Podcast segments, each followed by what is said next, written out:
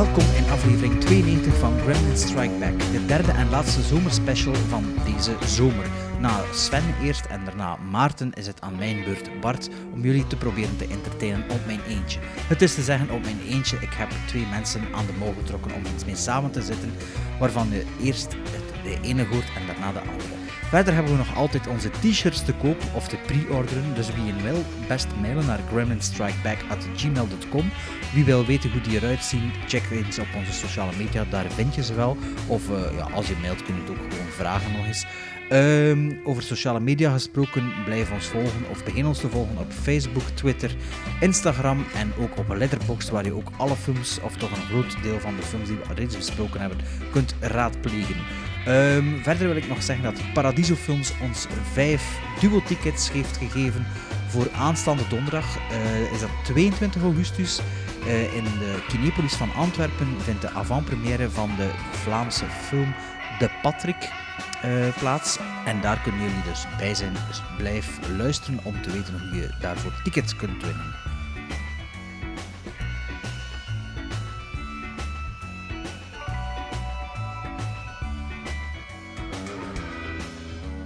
Hij heeft de kortfilms The Sunflyers en Duffel geschreven en geregisseerd, kende zijn nationaal tv-debuut met de geweldige 8-serie over een duo in een videotheek genaamd Super 8, die hij samen met de welpregisseur Jonas Govaert geschreven en geregisseerd heeft.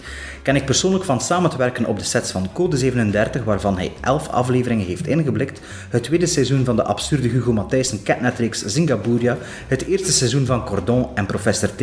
Daarna was hij niet meer binnen de landsgrenzen te houden, de eerste stappen van de buitenlandse carrière waren twee afleveringen van de Brits-Franse remake van de Deens-Zweedse serie The Bridge, namelijk The Tunnel. De buitenlandse carrière kende een voorlopig hoogtepunt, of beter gezegd peakpoint, door het volledige derde seizoen van Peaky Blinders te mogen regisseren. Daarna mocht hij de geflipte Marvel TV-serie Legion uh, mee op poten helpen zetten en er drie afleveringen van inblikken. En mocht hij enkele afleveringen van de AMC-reeks The Terror maken, waarvan hij ook co-executive producer is. Hij heeft onder andere samengewerkt met Hilda de Bal, Reinhilde de Cler, Katelijne Damen, Stefan de Gaan, Jan Bijvoet, Peter van den Ede, Mark Laurijns, Michael Pas, Gilles de Schrijver, Veerle Batens, Geert van Rampelberg, Carrie Goossens, Ben Segers, Jeroen Perceval, Bruno van den Broeke, Nathalie Broods, Pieter Embrechts, Jean Bervoets, Stanny Krets, Bert Halvoet, Thibaut van den Borre, Evelien Bosmans, Warre Borgmans, Frans van der Lisa van der Robrecht van de Toren, Wouter Hendricks, Mieke de Grote, Robbie Claren, Tom de Wesplare, Greg Timmerman, Frida Pitoors, Zoe Tielemans, Jurgen Delnaat, Koen de Bouw, Herwig Illehems, Ella Leijers, Jody de Pauw, Kevin Janssens, Pierre Boekma, Hanna Hoekstra, Frank Verkruizen, Rachel Keller, Bill Irwin, Audrey Plaza, Dan Steven, Ralph Innocent, Paddy Considine, Joe Cole, Paul Anderson, Jermaine Clement, Cillian Murphy, Tom Hardy en Sven de Ridder. Tussendoor weigerde hij, nog Tussendoor weigerde hij onder andere nog het aanbod om een seizoen van Fargo te regisseren en werd ook gevraagd voor het tweede seizoen van The End of the Fucking World. In 2005 eindigde een bespreking van debuutkortfilm The Sunflyers met de woorden laat Tim Milans een langspeelfilm maken. Nu, 14 jaar later, is het eindelijk zover. Vanaf volgende week speelt zijn langspeeldebuut De Patrick, die reeds al een prijs voor de beste regie op het filmfestival van Karlovy Vary in Tsjechië in de zalen. Die reeds al een prijs gewonnen heeft. Ah nee, dat heb ik per ongeluk twee keer geknipt en geplakt. Welkom bij Gremlin Strike Back, Tim Milans. Merci. Klopt dat allemaal? Ja, het is... Ja, ja, Ja. klopt. Kende, kende Gilbert Gottfried, de podcast? Nee. Die begint altijd zo, dus Ah, ik, dacht, ik, zal, ik zal even een ode doen door Hans de opsomming te doen. Ja. Ehm, alles goed? Ja, ja, ja, ja. Blij, blij, merci dat ik hier mag zijn. Ja, eh, ik ben hier bij, hier bij u eigenlijk, maar dat is ook goed. ook, bedankt daarvoor.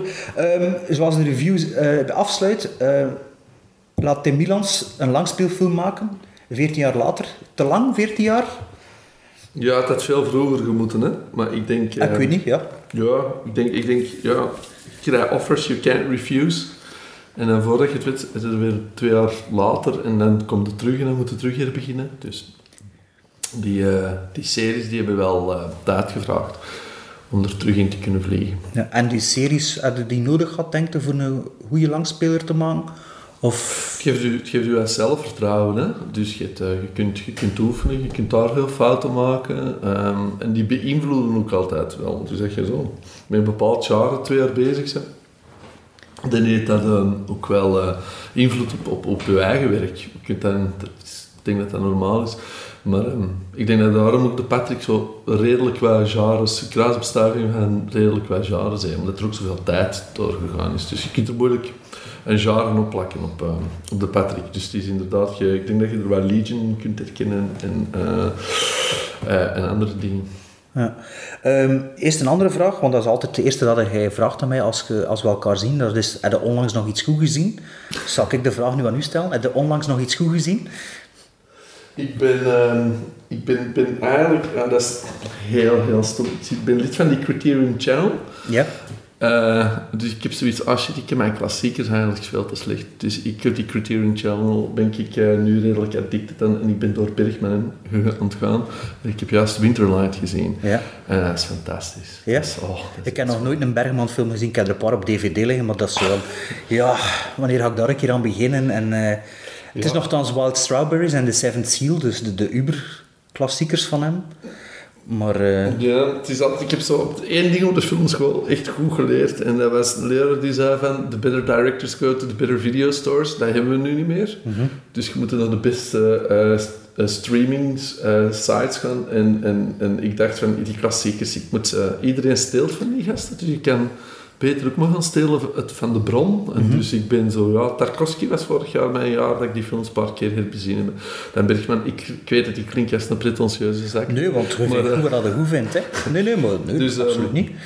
Dus eh, het, is, het, is, het is inderdaad zo... ehm, ja, het is daar. Het is, het, is, het is eigenlijk van die klassieke gasten dat ik eigenlijk heel veel kan halen en, en, en heel veel kan genieten. En, en zeker van de Amerikaanse stuff. Legion heb ik, ehm, was heel hard nostalgia van Tarkovsky. Eh, de wind door de ramen en al, al die zaken dat je daar kunt van stelen. En, ehm, en nu heb ik het ook juist gebruikt voor Tales from the Loop. Dat is een serie die ik juist gedraaid heb. Mhm. En, ehm, dus ik probeer daar een beetje ehm, eh, ja, voilà, door geïnspireerd te worden. Dus, dus eh, wat dat je onlangs goed gezien hebt, zijn eigenlijk de Europese arthouse-meesters, om het zo te zeggen. Ja, en En dan de ik naar Russische. Curaçao is, hè, ja, dan Ja. ga even van de Russen en dan ga ik wat door, doorsteken. Ik, ik, ik, ik heb twee kinderen, het is verschrikkelijk. Ik raak niet meer zoveel in de cinema, jammer genoeg. Ik ken het, ja. Eh, en, en vroeger was het veel dvd's, maar ik denk met al die streamings die er nu zijn, moet ik nog zoveel dvd's zien. Voilà, ik heb hier een hele kast. ja Die die, heb je allemaal niet gezien. ja, ik zie Pulp Fiction staan, die hadden we al ooit gezien, en Dat hebben we zeker? allemaal nooit gezien. maar Het is, het is, ik, wil veel, ik zou eigenlijk veel meer tijd willen investeren om meer te zien. Ja. Ja, maar ehm, die, Dus- ja, die, die, die, die Criterion, dat kun je in België ook bezien? Of uh, er geen, een- omdat je Ja, internationaal ja, dus- regisseur zit, heb je daar een eh, loophole in? Of, of... Ja, nee, ik heb zo'n dingen, hè. Ik dacht je niet mocht hebben. Ah ja, zo'n eh, IP, En dan, eh. heb ik, eh, en dan als, ik- als ik zo een maand of twee weg ben, dan, eh, dan... Dat is ook wel goed, ik dan zit alleen en dan kun je echt onderdakelen en, en, en proberen een regisseur echt, echt goed te leren kennen en erover te lezen tegelijkertijd. Ja, ja, En, dan, en dan te zien van waar... ehm, Waar kruisen wij elkaar? Of, of, of, of wat kan ik er... wat- Die mensen hebben een hele levensvisie en die heeft van alles geprobeerd en is van alles mislukt. Je kunt er heel veel uit leren. En, en dan... ehm, ja, voilà. En bij mij zijn het heel uiteenlopende. Ik, ik, ik denk... Zo wat mij heel hard geïnspireerd is bijvoorbeeld... Waar ik goesting van krijg qua humor is wat Preston Sturges.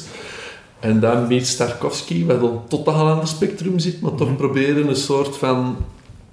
Dat is belangrijk niveau van die gasten, hoor. versta me niet verkeerd, maar ik denk ehm, dat die... ehm, dat, dat, ja, dat toch wel een, een soort poëzie proberen te creëren, visueel, maar tegelijkertijd een soort absurde humor. En, en die twee te laten ontmoeten ergens. Om het ook een beetje te relativeren of te, te vervlaamsen misschien, of minder pretentieus te maken onbewust? Of... Nee, ik denk dat er bepaalde thema's mij heel hard aanspreken, zoals, zoals, zoals rouw en zoals, ehm, zoals proberen een zoektocht naar identiteit en zo. En dat die, eh, en, dat die mannen als, als, als, als Bergman of zo, dat existentialisme wel ehm, op een heel schone, ruwe, harde, directe manier onderzoeken. En dat is, dat is, dat ehm, ja, dat is bewonderenswaardig en inspirerend. Hm. En eh, is dat dan gezegd, als ik in het buitenland zit, dompel ik me dan onder, onder een, in een regisseur of in eh, het werk van een bepaalde Zou ik maar zeggen, dat nu niet gezegd, maar dat is misschien ook iets dat het doet, ik weet niet. Maar is dat dan na de draaidag dat je daar nog mee bezig houdt, of is dat echt in het weekend? Ja, dat is meer weekends. Draaidagen, of, of soms zitten zoiets, ik moet kop even hier zitten, maar ehm, dat is het enigste voordeel om bij het buitenland te zitten, dat je even um, met niks anders kunt bezig zijn of, en, en de mogelijkheid om dat te doen. Uh, ja, dat, is een, dat probeert toch een beetje dat freestyle. En, en nu was dat juist Bergman uh, ja. een maand. Maar het is niet dat je einde draaidag nog een, een, een meetings of twee en dat op een hotel dan nog een, een, een zware... dat een stalker is opzet om te genieten. of, ja, het scheelt niet veel. Of soms dat je aan de regisseurs hoort praten over die regisseurs. Dat je denkt van, ah, oké, okay, ah, zo wil jij dat zien. En, en ja, je krijgt inzichten en je leest er wat over. Um, en, en soms zit er ook niks mee, maar onbewust zit er iets van achter. Ja. En je kunt het, uh, je rugzak wordt groter en je kunt op de set af en toe eens een kaart neerstaan. Ja, ja, het is dat. Het is niet, ja. Gebeurt soms dat je de, de woensdagavond iets gezien hebt, dat je de donderdagmiddag al toepast, of iets dat je gelezen hebt dan, ja, zo. Ja, ja. Is dat effectief iets, of veel regisseurs schermen dan ook af van invloeden als ze aan het schrijven zijn en aan het regisseren? Like, uh, ja, ik weet niet er is iemand, ik weet niet meer wie, die, die zegt van ja, vanaf dat ik aan een project begin, ga ik niet meer naar de cinema totdat de montage klaar is voor niet door allerhande invloeden, uh, dat, voor mijn focus niet te verliezen met wat ik zelf wil. Ja, ik probeer mij daarom ook tot één regisseur even te beperken. En ik ben er ook juist mee begonnen met dat idee van ik kan, ik kan, ik kan niet meer alles zien. Ik kan gewoon even uh, het, het teruggaan. Zo, mensen die ook zeggen van ik wil zoveel mogelijk films zien, maar ik ga dat gestructureerd doen. Ik begin met alles wat begint met een A. Dus ik zie alle films die met een A beginnen. en daar dan proberen een structuur. Ik probeer per regisseur. Ik hield ook, als ik videotheek in de jaren 90, begin 2000, vond ik ook tof dat, die, dat, er, dat er per regisseur weer uh, gerangschikt. gerangschikt. En daar kon ik heel hard van genieten en daar had ik heel veel respect voor. Ja, en dat was ook makkelijk in pre-internetperiode om te weten van, ah, die regisseur had ook dat gemaakt. Want ja, nu ja. kun je het op de spots opzoeken en zo, maar toen, toen natuurlijk niet. Um, het misschien al een beetje aangekaart, maar waar waren zo de, de, de grote invloeden op de Patrick? Ik heb het dan niet alleen over visueel, maar ook scenarioel of qua beeldtaal of um, belichting, acteursregie. Wat zijn dan zo de, de grote invloeden dat je zelf voelt? Van kijk, dat was nu wel iets dat me, gro me groot, allee, erg geïnspireerd heeft, omdat uh, of dat is in, in de Patrick geslopen. Ja, soms is het ook niet, al, niet noodzakelijk um, films, soms zijn, zijn het ook uh, nu, no, dus, dus... cartoons. Ik denk, uh, voilà, hier is de Saddest Kid in the World uh, van Jimmy Corrigan. Wacht even, waar? Um, dat is, ja, is een puzzel. Of een puzzel of build stories, hoe dat er geframed wordt. Deze hebben een, hebben een grote, ik ben er even aan het bijhalen, van Chris Ware. En wat, wat is dat? Uh, en dat is, een, uh, dat is een bepaalde framing dat hij toepast. En dat was heel inspiratievol. En dat gaat meestal over... Ah, dat is een comicboek eigenlijk? Dat is een bepaalde comicboek. En dat is, uh, zelfs gewoon bepaalde close-ups en, en, en op een heel poëtische manier. En wat er in de Patrick ook zit, is dat is een ervaring dat ik heb meegemaakt als ik zes jaar was. En ik dacht ook altijd, ik wil dat kind van zes jaar terug... Uh, uh, ik wil, dat was een hele mysterieuze zomer met bepaalde beelden die mij altijd zijn bijgebleven en niks met dat naakt te maken. Maar dat is eigenlijk het onderzoeken van, als je als kind iets ziet, dat is... Soms zijn die kleuren zo speciaal, of die herinneringen zo speciaal. En ik, eigenlijk ben ik beginnen onderzoeken van wat, wat, was, juist, wat was er juist zo mysterieus? En, en, en ik ben daardoor heel veel foto's beginnen verzamelen. En naar strips beginnen kijken. Uh, en, dat je destijds En dat ik destijds mee bezig was, maar ook nu. En dat heb ik eigenlijk allemaal gecatalogiseerd. Het is een samenraapsel van alles. Dat ik dacht van, hoe kan ik een soort mysterie dat ik als kind heb gezien, naar een volwassen wereld, hoe kan ik dat als eind in de dertig terug herbeleven? En dat was een beetje het doel van, uh, van heel het creatief proces. En er heeft eigenlijk alles bij geholpen. En eigenlijk heb ik hier met een computer allemaal bins en, en, foto's en door, ja, door alles te categoriseren probeerde dat mysterie wat je als kind hebt ervaren proberen te recreëren. Mm. Dat was een beetje het idee. Uh, of, of het visuele uitgangspunt. Uh, en natuurlijk zijn zo films als The Combs, ja, dat zit, dat zit, dat heb gewoon zoveel gezien. Dat zal altijd aanwezig blijven. Hè. Ja. Dus, um, maar... Ik weet niet meer wat ik ging zijn. um, heb je lang met dat idee rondgelopen? Of, uh, nee, ik ga het anders zeggen. Heb je lang met dat idee geshopt? Want het is, het is gebaseerd op iets dat je ooit met je ouders niet ja. meegemaakt hebt, maar je hebt op de notistenkamp op vakantie geweest als kind. waarschijnlijk is dat een idee dat al heel lang in uw hoofd speelt, van ik wil daar iets mee doen of zo. Is het een idee dat je concreet had voordat er mee naar een producer gestapt hebt? Of hadden gewoon een, een, een baseline, een pitch, en ze dan, dan binnen een producer die eigenlijk direct op basis van je pitch aan boord was uh, ja, en dat was in de tijd nog bij Dirk Kimpus. Um, en Dirk is dan op pensioen gegaan en dan ben ik eigenlijk naar Bart van nog bij Savage gegaan.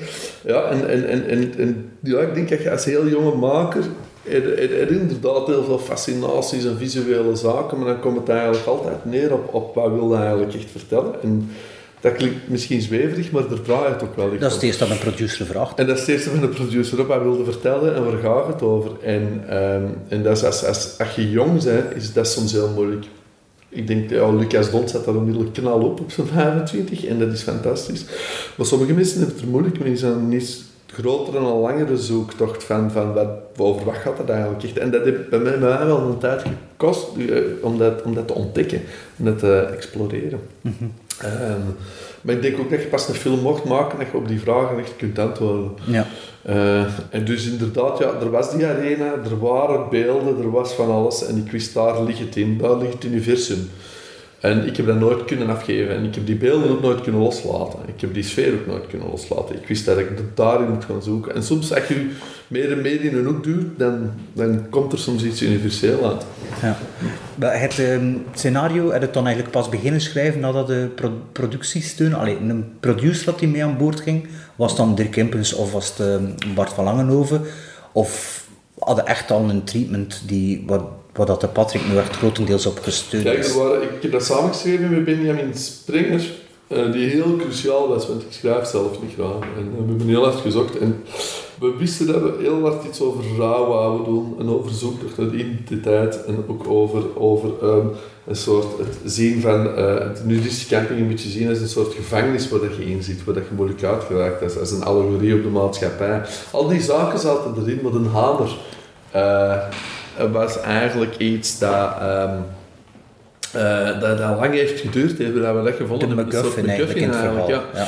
Maar ook de juiste McGuffin. En, uh, juiste McGuffin in de zin, we hebben dat erna gelezen, dat was wel grappig, dat Nietzsche zei, de echte diepere existentie ontstaat wanneer dan een, uh, een, een houtbewerker zijn hamer mist. Want dat je mist doet hem echt nadenken over het bestaan van het leven. Dat is iets dat je achteraf ontdekt Dat is dat, dat, dat, is dat, nu, dat er nu aanhalen was van... nu lig ik even van, oeh, dat is wel heel erg diep. Maar uh, dat, dat, dat, dachten we, oké, okay, we zitten juist met die namen. We zitten echt heel juist.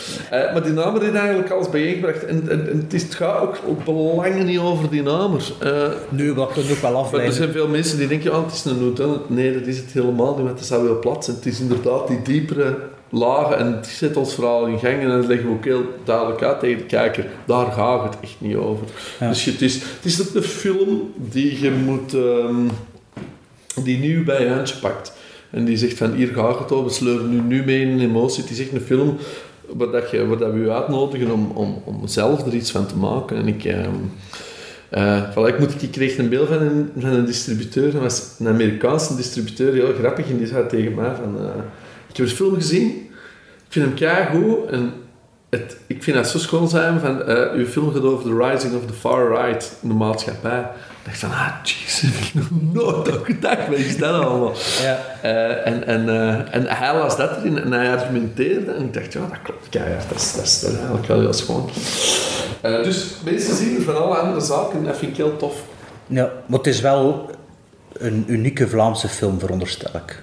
Als ik het zo hoor, het is zo... Er zit humor in. Voor de luisteraars, ik heb het zelf op dit moment nog niet gezien. Als het online komt, waarschijnlijk wel. Mm -hmm. um, maar uh, het is... Um, ja, het klinkt... Ik vertrouw in de oren wat dat allemaal vertelt. Maar zeker al niet Vlaams. En ook redelijk ja, uniek misschien. Of, of niet meer van deze tijd misschien. Het daar net over... over um, Tarkovsky bezig was en, uh, en Bergman, dat, dan, ja, dat is natuurlijk nog een ander niveau mm -hmm. in, in existentialisme, om dat zo te zeggen. um, ja, is het een unieke Vlaamse film? Goh, ik, moet, ik moet zeggen... Uh, um, of heb je nooit als Vlaamse film... Gekomen, gekomen in de Dufjes uh, was de film zien van Alex van Warmerdam of onze Noorderburen. Ja. Um, of, dat deed wel zoiets van, oké, okay, het kan. Ja. En er komt volk naar kijken. Borgman mij- of uh, Ja, Bax versus ja, Schneider. voilà. En ook zo'n zo'n vorige film, Ja. zijn, eh, de, de Noorderlingen en zo, wat ik fantastisch vind. Daar heb ik iets van, oké, het kan. Er is, een, er is een plek voor dat soort film. En wat ik ook aangesproken is, is eh, de films van Benoît Mariage, van de Waalse Mhm. periode uit de jaren 90. eh Convoyeur Gatondon. Ehm, en, en ook zijn kortfilm, Signaleur. eh, van die zaken, dat er een soort ja, absurditeit, poëzie, absurditeit, dat dat allemaal onderzocht wordt. Dat ik dacht van, het deed een bestaansrecht. En het is ook Belgisch misschien zelfs, dat surrealisme, of allee, surrealisme nu niet, maar, maar men wel een Ja, geschiedenis, ja. terwijl dat in de Vlaamse film nog niet echt Ja. tegenkomt Ja, inderdaad. want ik weet nog heel goed toen Noah Houlim zei, bij mij belde en zei van Tim willen doen. Ik, heb- ik heb je twee keer gezegd nee, nee, want ik bedoel Marvel, dat, dat, dat ken ik niet en ik heb dat gelezen en ik ken niks. Ik heb die opgevonden, ik heb geen comics. Het enige wat ik heb gelezen van comics, dat is Asterix en Obelix. Dat is- dat is-. Dat een showrunner van eh, Legion. Van Legion en ook van eh, Fargo. En, eh, en, en, en, en, en hij zei, maar je zit toch een Belg? Je Ah, kent ja, toch iets van surrealisme? Je kent toch dingen? Margriet en al die zaken? Ik zeg, ja, ja, daar ben ik zot van. Hij wel, ja, voilà. Maak- Maak dat in film, in, in, beeld, in beeldtaal. Ja. Ehm, even over de Patrick. Ja. Ehm, een van de unique selling points van de Patrick is dat er, iedereen loopt er naakt in rond, omdat Mhm. hij op een nudistencamping zich afspreekt. Ehm, heeft dat feit, ehm, ik zal het even aflezen dat ik het goed zeg, hè. heeft dat op dit moment al problemen of situaties opgeleverd met betrekking tot distributie of censuur of zoiets? Eh, is dat iets dat al tegengekomen bent? Omdat... Ja, ik denk dat je uh, de film verkopen ons Saudi- Saudi-Arabië, kunnen een streep doortrekken. Hè? Eh, daar zijn we ons allemaal heel bewust van. Ehm, eh, op deze moment eh, niet echt, nee. Ik denk dat veel mensen, eh Anglo-Saxische wereld, vinden het heel intrigerend, maar is wel wat meer bang. Ehm, ik, ik, ik, ik weet ook niet, ehm, hij begint nu zo wat, eh, de wereld rond te gaan via festivals, maar ik, heb eigenlijk, ik moet heel eerlijk zeggen dat ik niet goed weet wat hem doet qua verkoop. Dat heb ik nog niet gecheckt. Ehm, Ja, want het is natuurlijk wel het feit, als je dus inderdaad filmfestivals doet, het is iets die snel over de lippen gaat. Hè. Is op in, één, in één zin gezegd, ja, ik heb een film gezien en iedereen loopt er constant naakt rond. Het is geen porno.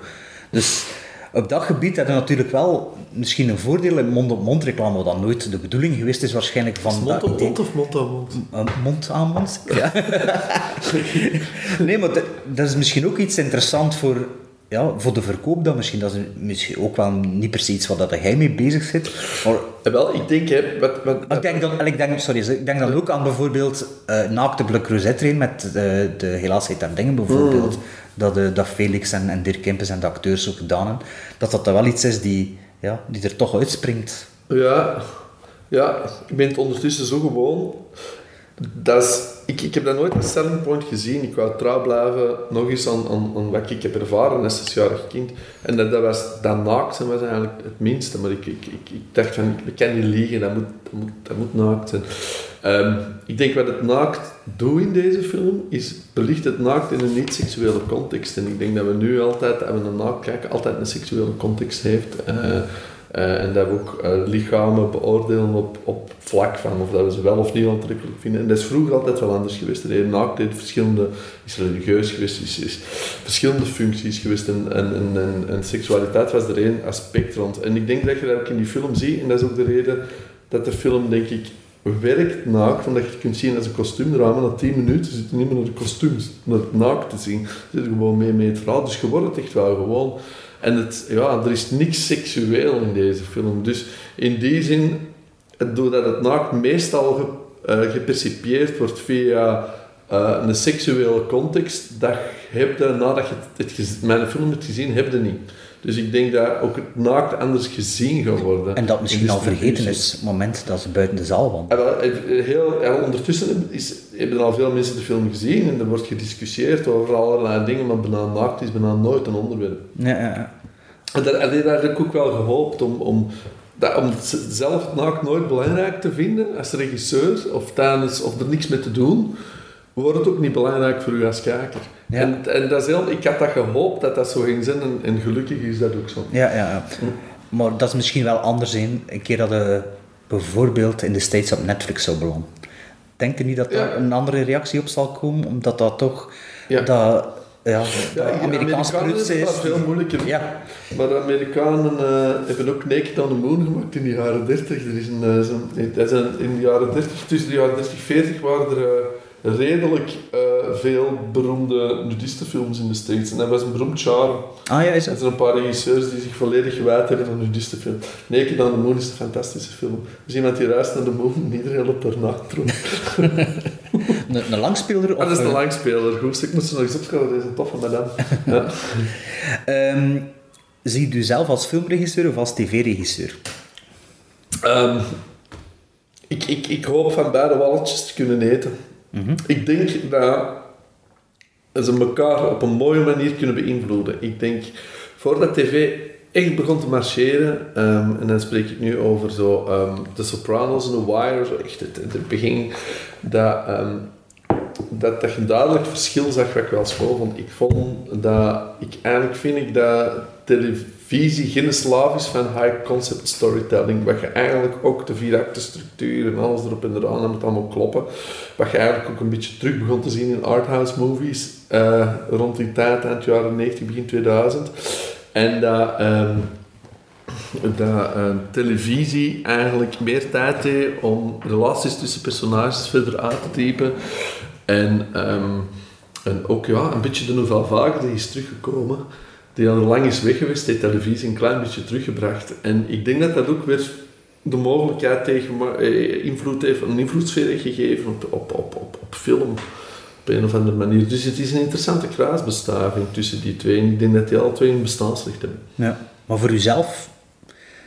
Eh, voor uzelf, ehm, ik denk, eh, ik denk, ik, voor mezelf zie ik, het- weet je wat David Fincher zegt? Film is een popsong en televisie is een opera. Ah ja. Dus soms wil is een, soms wil is een popsong, alles moet meer kloppen en je moet veel meer een evenwichtsoefening doen. Bij een opera kun je nog eens een aria van 20 minuten zingen. ja. En, en dat is, ik, ik wil echt alle twee blijven doen. Ah ja, je wilt zelf, dat, Ja. is mijn volgende Ja. vraag. Het is, Ja.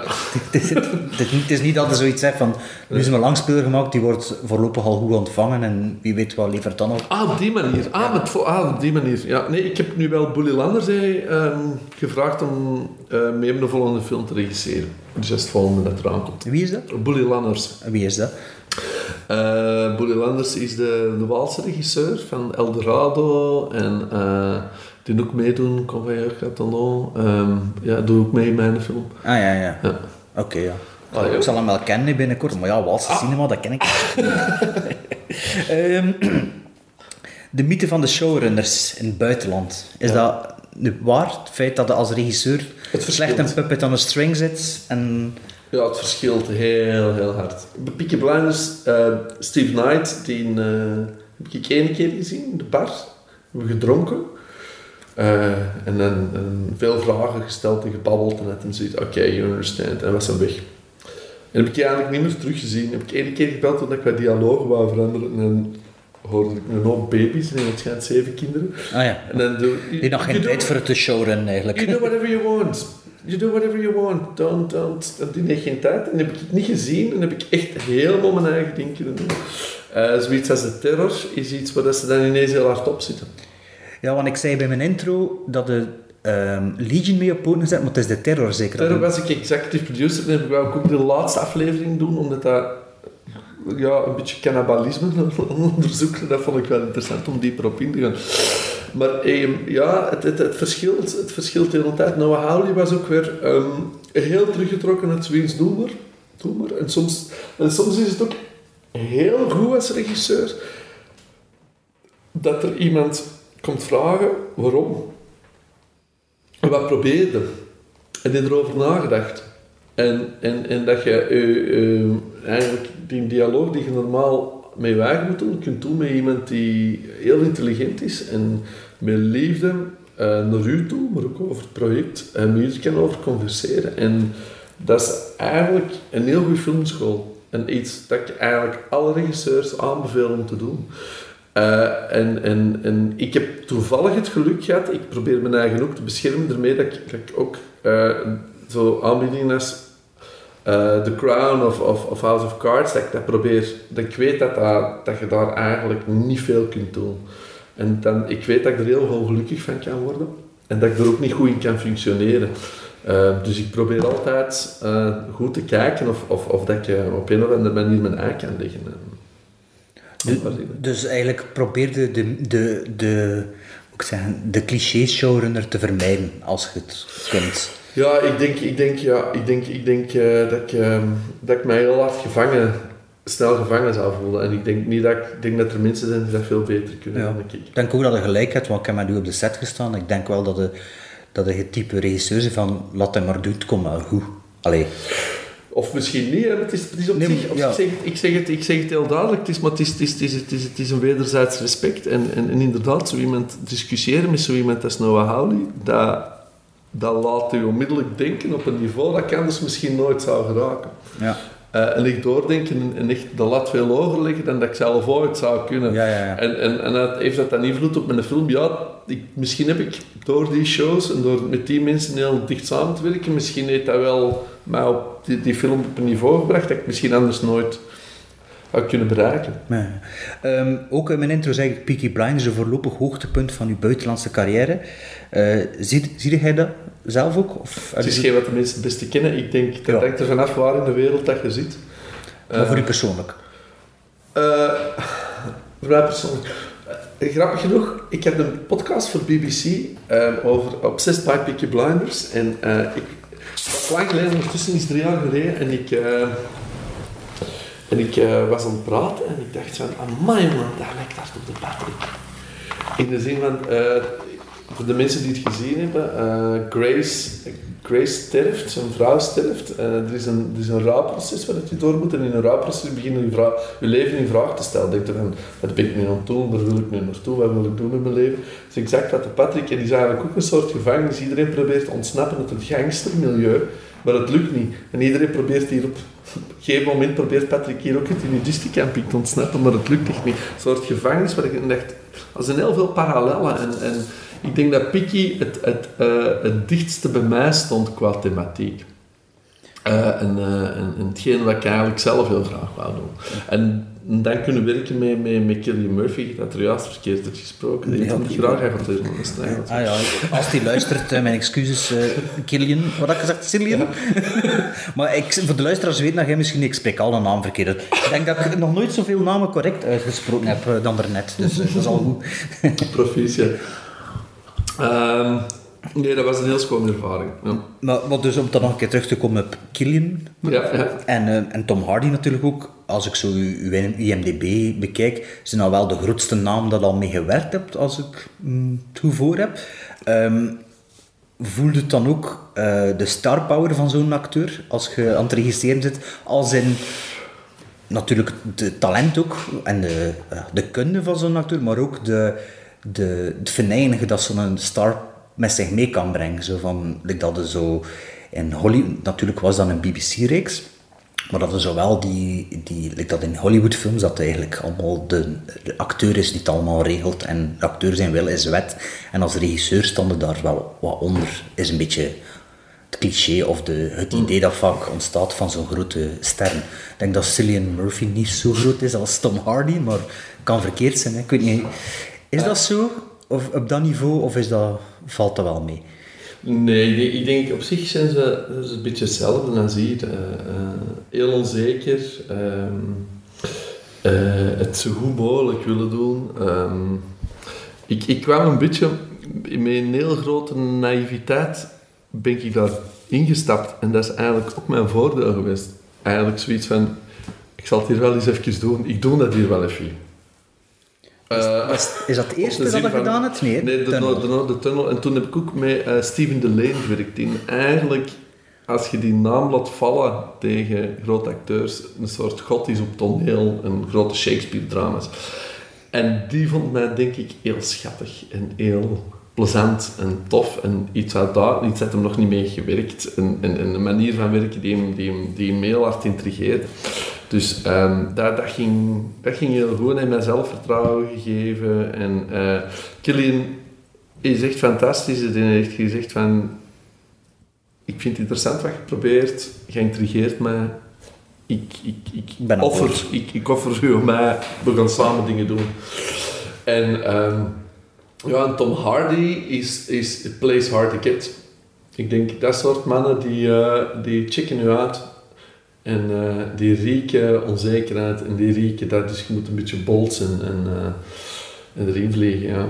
Ja. Het, is, het is soms een gevecht, maar uiteindelijk is het goed gegaan. Zo. We moesten eerst wat bewijzen of tonen dat... Ja, ze probeerden dat. ja. Dat is een beetje wat ik wou zeggen, dat er vaak hoort. Ik vraag me ook af, bijvoorbeeld met Bad Boys 3, hoe dat, dat er aan toe gegaan is en dat dat soms ook waarschijnlijk... Ja, ik denk, ik denk als je zo met Will Smith werkt, uh, dan daar, dat dan ook nog eens iets heel anders zit. Want uh, ik, dacht, ik had dat bij Aubrey Plaza, had ik ook een heel goed gevoel dat dat tot aan het dichtste, echt klassiek van Hollywood. Hollywood. Ja. En Aubrey Plaza was... Uh, die zei van Tim, uh, ik, uh, we gaan samenwerken. Uh, meestal heb ik uh, acting coaches nog. Twee daartussen staan. Maar kom, we gaan het nu samen doen. We gaan ja, ja, dat er niet rechtstreeks kunt... Ja, en ik, ik denk Will Smith één nog eens drie acting coaches en twee PA's. PA's. En, en, en, en ik heb mij laten vertellen dat het ook moeilijk is om die mannen rechtstreeks te regisseren soms. Ja. Ja, dat verbaast me ook niet. Uh, maar ja. Uh, hoe, hoe zijn jij eigenlijk in het buitenland terechtgekomen? Uh, ik, denk, ik denk dat, dat die executive producers hebben mij dat gevraagd. Ik denk dat Cordon veel heeft gedaan. En ik denk, ik denk dat ik heel veel geluk heb gehad. dat derde seizoen van Piki... Ehm, natuurlijk heb ik de tunnel gedaan om, als het eerste Engelstalige, maar dat het derde seizoen van Piki, dat ze de swagger beu waren en dat ze de coolness beu waren. En dat ze echt het op een ander, op een ander vlak even wouden. Ah, ja, en ik denk dat ze qua uh, uh, acteursregie en zo geïnspireerd waren op Cordon. Dat ze dachten gewoon heel simpel. Nu ben ik van het perspectief van een executive bezig. Van, als we die kerel zitten op een serie als Piki, dan hebben we een crossover en dan hebben we wat meer emotie dat er binnenkomt en dat kan interessant zijn. Ik denk dat, alleen een executive heeft gezegd, dat, dat het dat soort Uh, wat is gebestudeerde gok. Dat ze, ja, beredeneerde gok. Ja. En zijn ze, daar, zijn ze daar volgens hen in geslaagd? In, in het opzet dat zij voor ogen hadden? Um, ja, dat moeten andere mensen oordelen. Hè. Um, maar uw gevoel? Maar ik denk wel, ik denk wat ik wel um, geprobeerd heb, is, is, is, is Killian Murphy uh, veel aandoenlijker en meer vulnerable te maken dan hem ervoor was. Hij heeft dat seizoen, uh, twee seizoenen lang uh, die rol Deadpan gespeeld, met eigenlijk heel weinig ja, brutal. En, hij zegt van, ja, sorry, maar uw kind is er al. Ik bedoel, het is, het gebeurt hier van alles. Hoe gaan... En dan, en dan waren er wel lange discussies. En, en, moet ik dat wel doen? Moet ik dat niet doen? En ik had zoiets voor, tuurlijk kan dat doen. En dan, maar hij is zo goed. Hij is zo verschrikkelijk goed. Echt, dat meen ik. Uh, die, echt, alsof dat iemand u de autosleutels van de Ferrari geeft. Je moet u, uh, gewoon uw voet op de gas zetten en uh, dat hij dat vliegt. Um, Legion, de Marvel-reeks, dat de drie afleveringen van gedaan had, is zeker? Mm Dus dat is uh, van Marvel, als ik het goed voor heb. Ja. Um, had dat juist al een beetje beantwoord, maar de comicboek kende ook niet voordat hij gebeld werd. Nee, absoluut niet. Ik weet ook niet, ik ken er zelf ook niks van, of dat dan een grote comic is, dat dat populair is, of dat dat zoiets van, of dat dat zoiets is van, ja, het is Marvel, dat is genoeg tegenwoordig. Ja, dus, uh, ik dacht meestal bij Marvel heb ik al zo onmiddellijk een, een, een reflex van, oh nee. Maar, ja. Dus dat was de volgende vraag, of dat je enige affiniteit hebt met genre en met Hans het MCU. Uh, nee, ik heb geen affiniteit met genre. En, en, Marvel is ook niet echt films waar ik naartoe ben. Nee. En ik ben ook heel eerlijk geweest tegen de showrunner Noah van ik heb hier echt totaal geen affiniteit mee. Ik denk dat ik de verkeerde mens ben om deze te doen. Ja, ja, ja. Zei, voilà, we hebben echt mensen nodig. Like, dus, dus het is ook niet dat het op dat moment teruggegaan is naar die Iron Man en dat zo wat bekeken hebt, omdat om daar wat ja, achtergrond in te hebben, of bewust niet gedaan dan misschien zelfs? Of... Nee, bewust niet gedaan. Nee, nee, nee, inderdaad. Gelijk dat ik zei, Tarkovsky gekeken terwijl ik dat Maar ik denk dat dat heel tof is om, om zo naar die andere atersten te gaan, omdat je dan... ik denk dat je redelijk veel ziet in, uh, in, in, in, trailers en af en toe ga je zapt in een laaie zetel en blijft er wel eens hangen dat je bij zo'n explosies. Dus dat zit wel ergens van achter in mijn hoofd, maar ik ben niet iemand die die films opzoekt. Nee. nee. En heb je er al van gezien? Dan? Ja, ik ben daar niet. Nee. nee. Dat, is wel, dat is wel straf. Ik, ik was ook vorige week bij Marvel en uh, En ze, zijn, uh, ze zeiden van, oh, we willen heel graag mee werken. En, uh, en zie het zitten. En ik wil wel. Ik, ik, ik vlieg wel graag met dat genre, omdat ik denk dat het is zo technisch en je kunt zoveel uitproberen. Je kunt storyboarden en vind ik wel plezant om te bricoleren.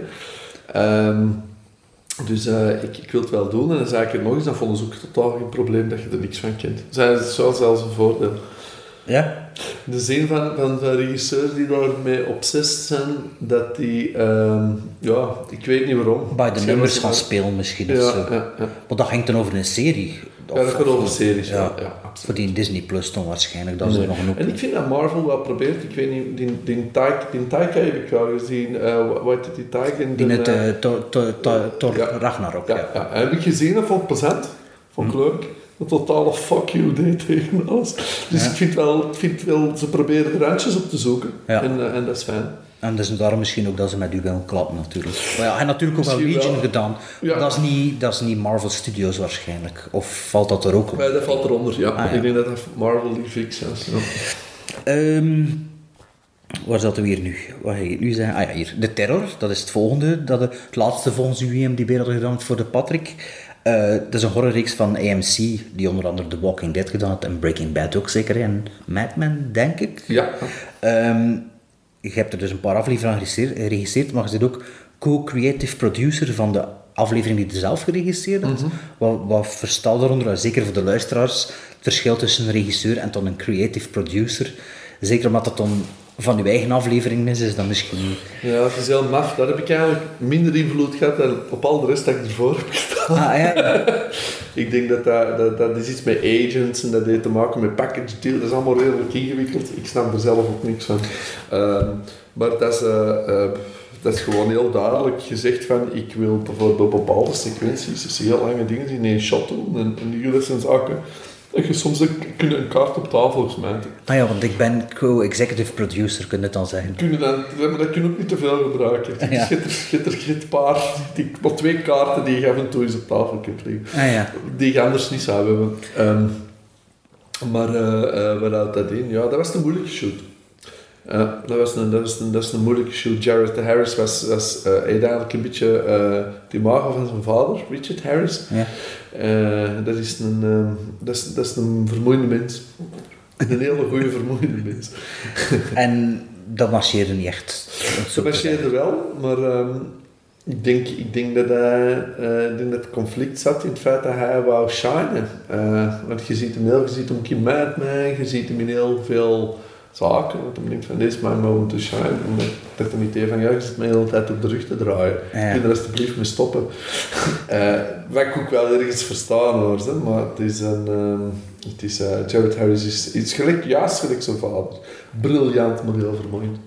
Ja, dat er veel energie in kruipt in plaats van een, ja, ja, ja, een ja, nuttige of artistieke dus zaken. Ik heb eigenlijk sinds dan, ik heb er laatst opgestond, nooit een negatieve ervaring gehad met een, met een acteur. Uh, nooit op geen enkel moment. Ik, je hebt met mij ook gewerkt. Dus ik, ik, vind dat heel leuk en een organische.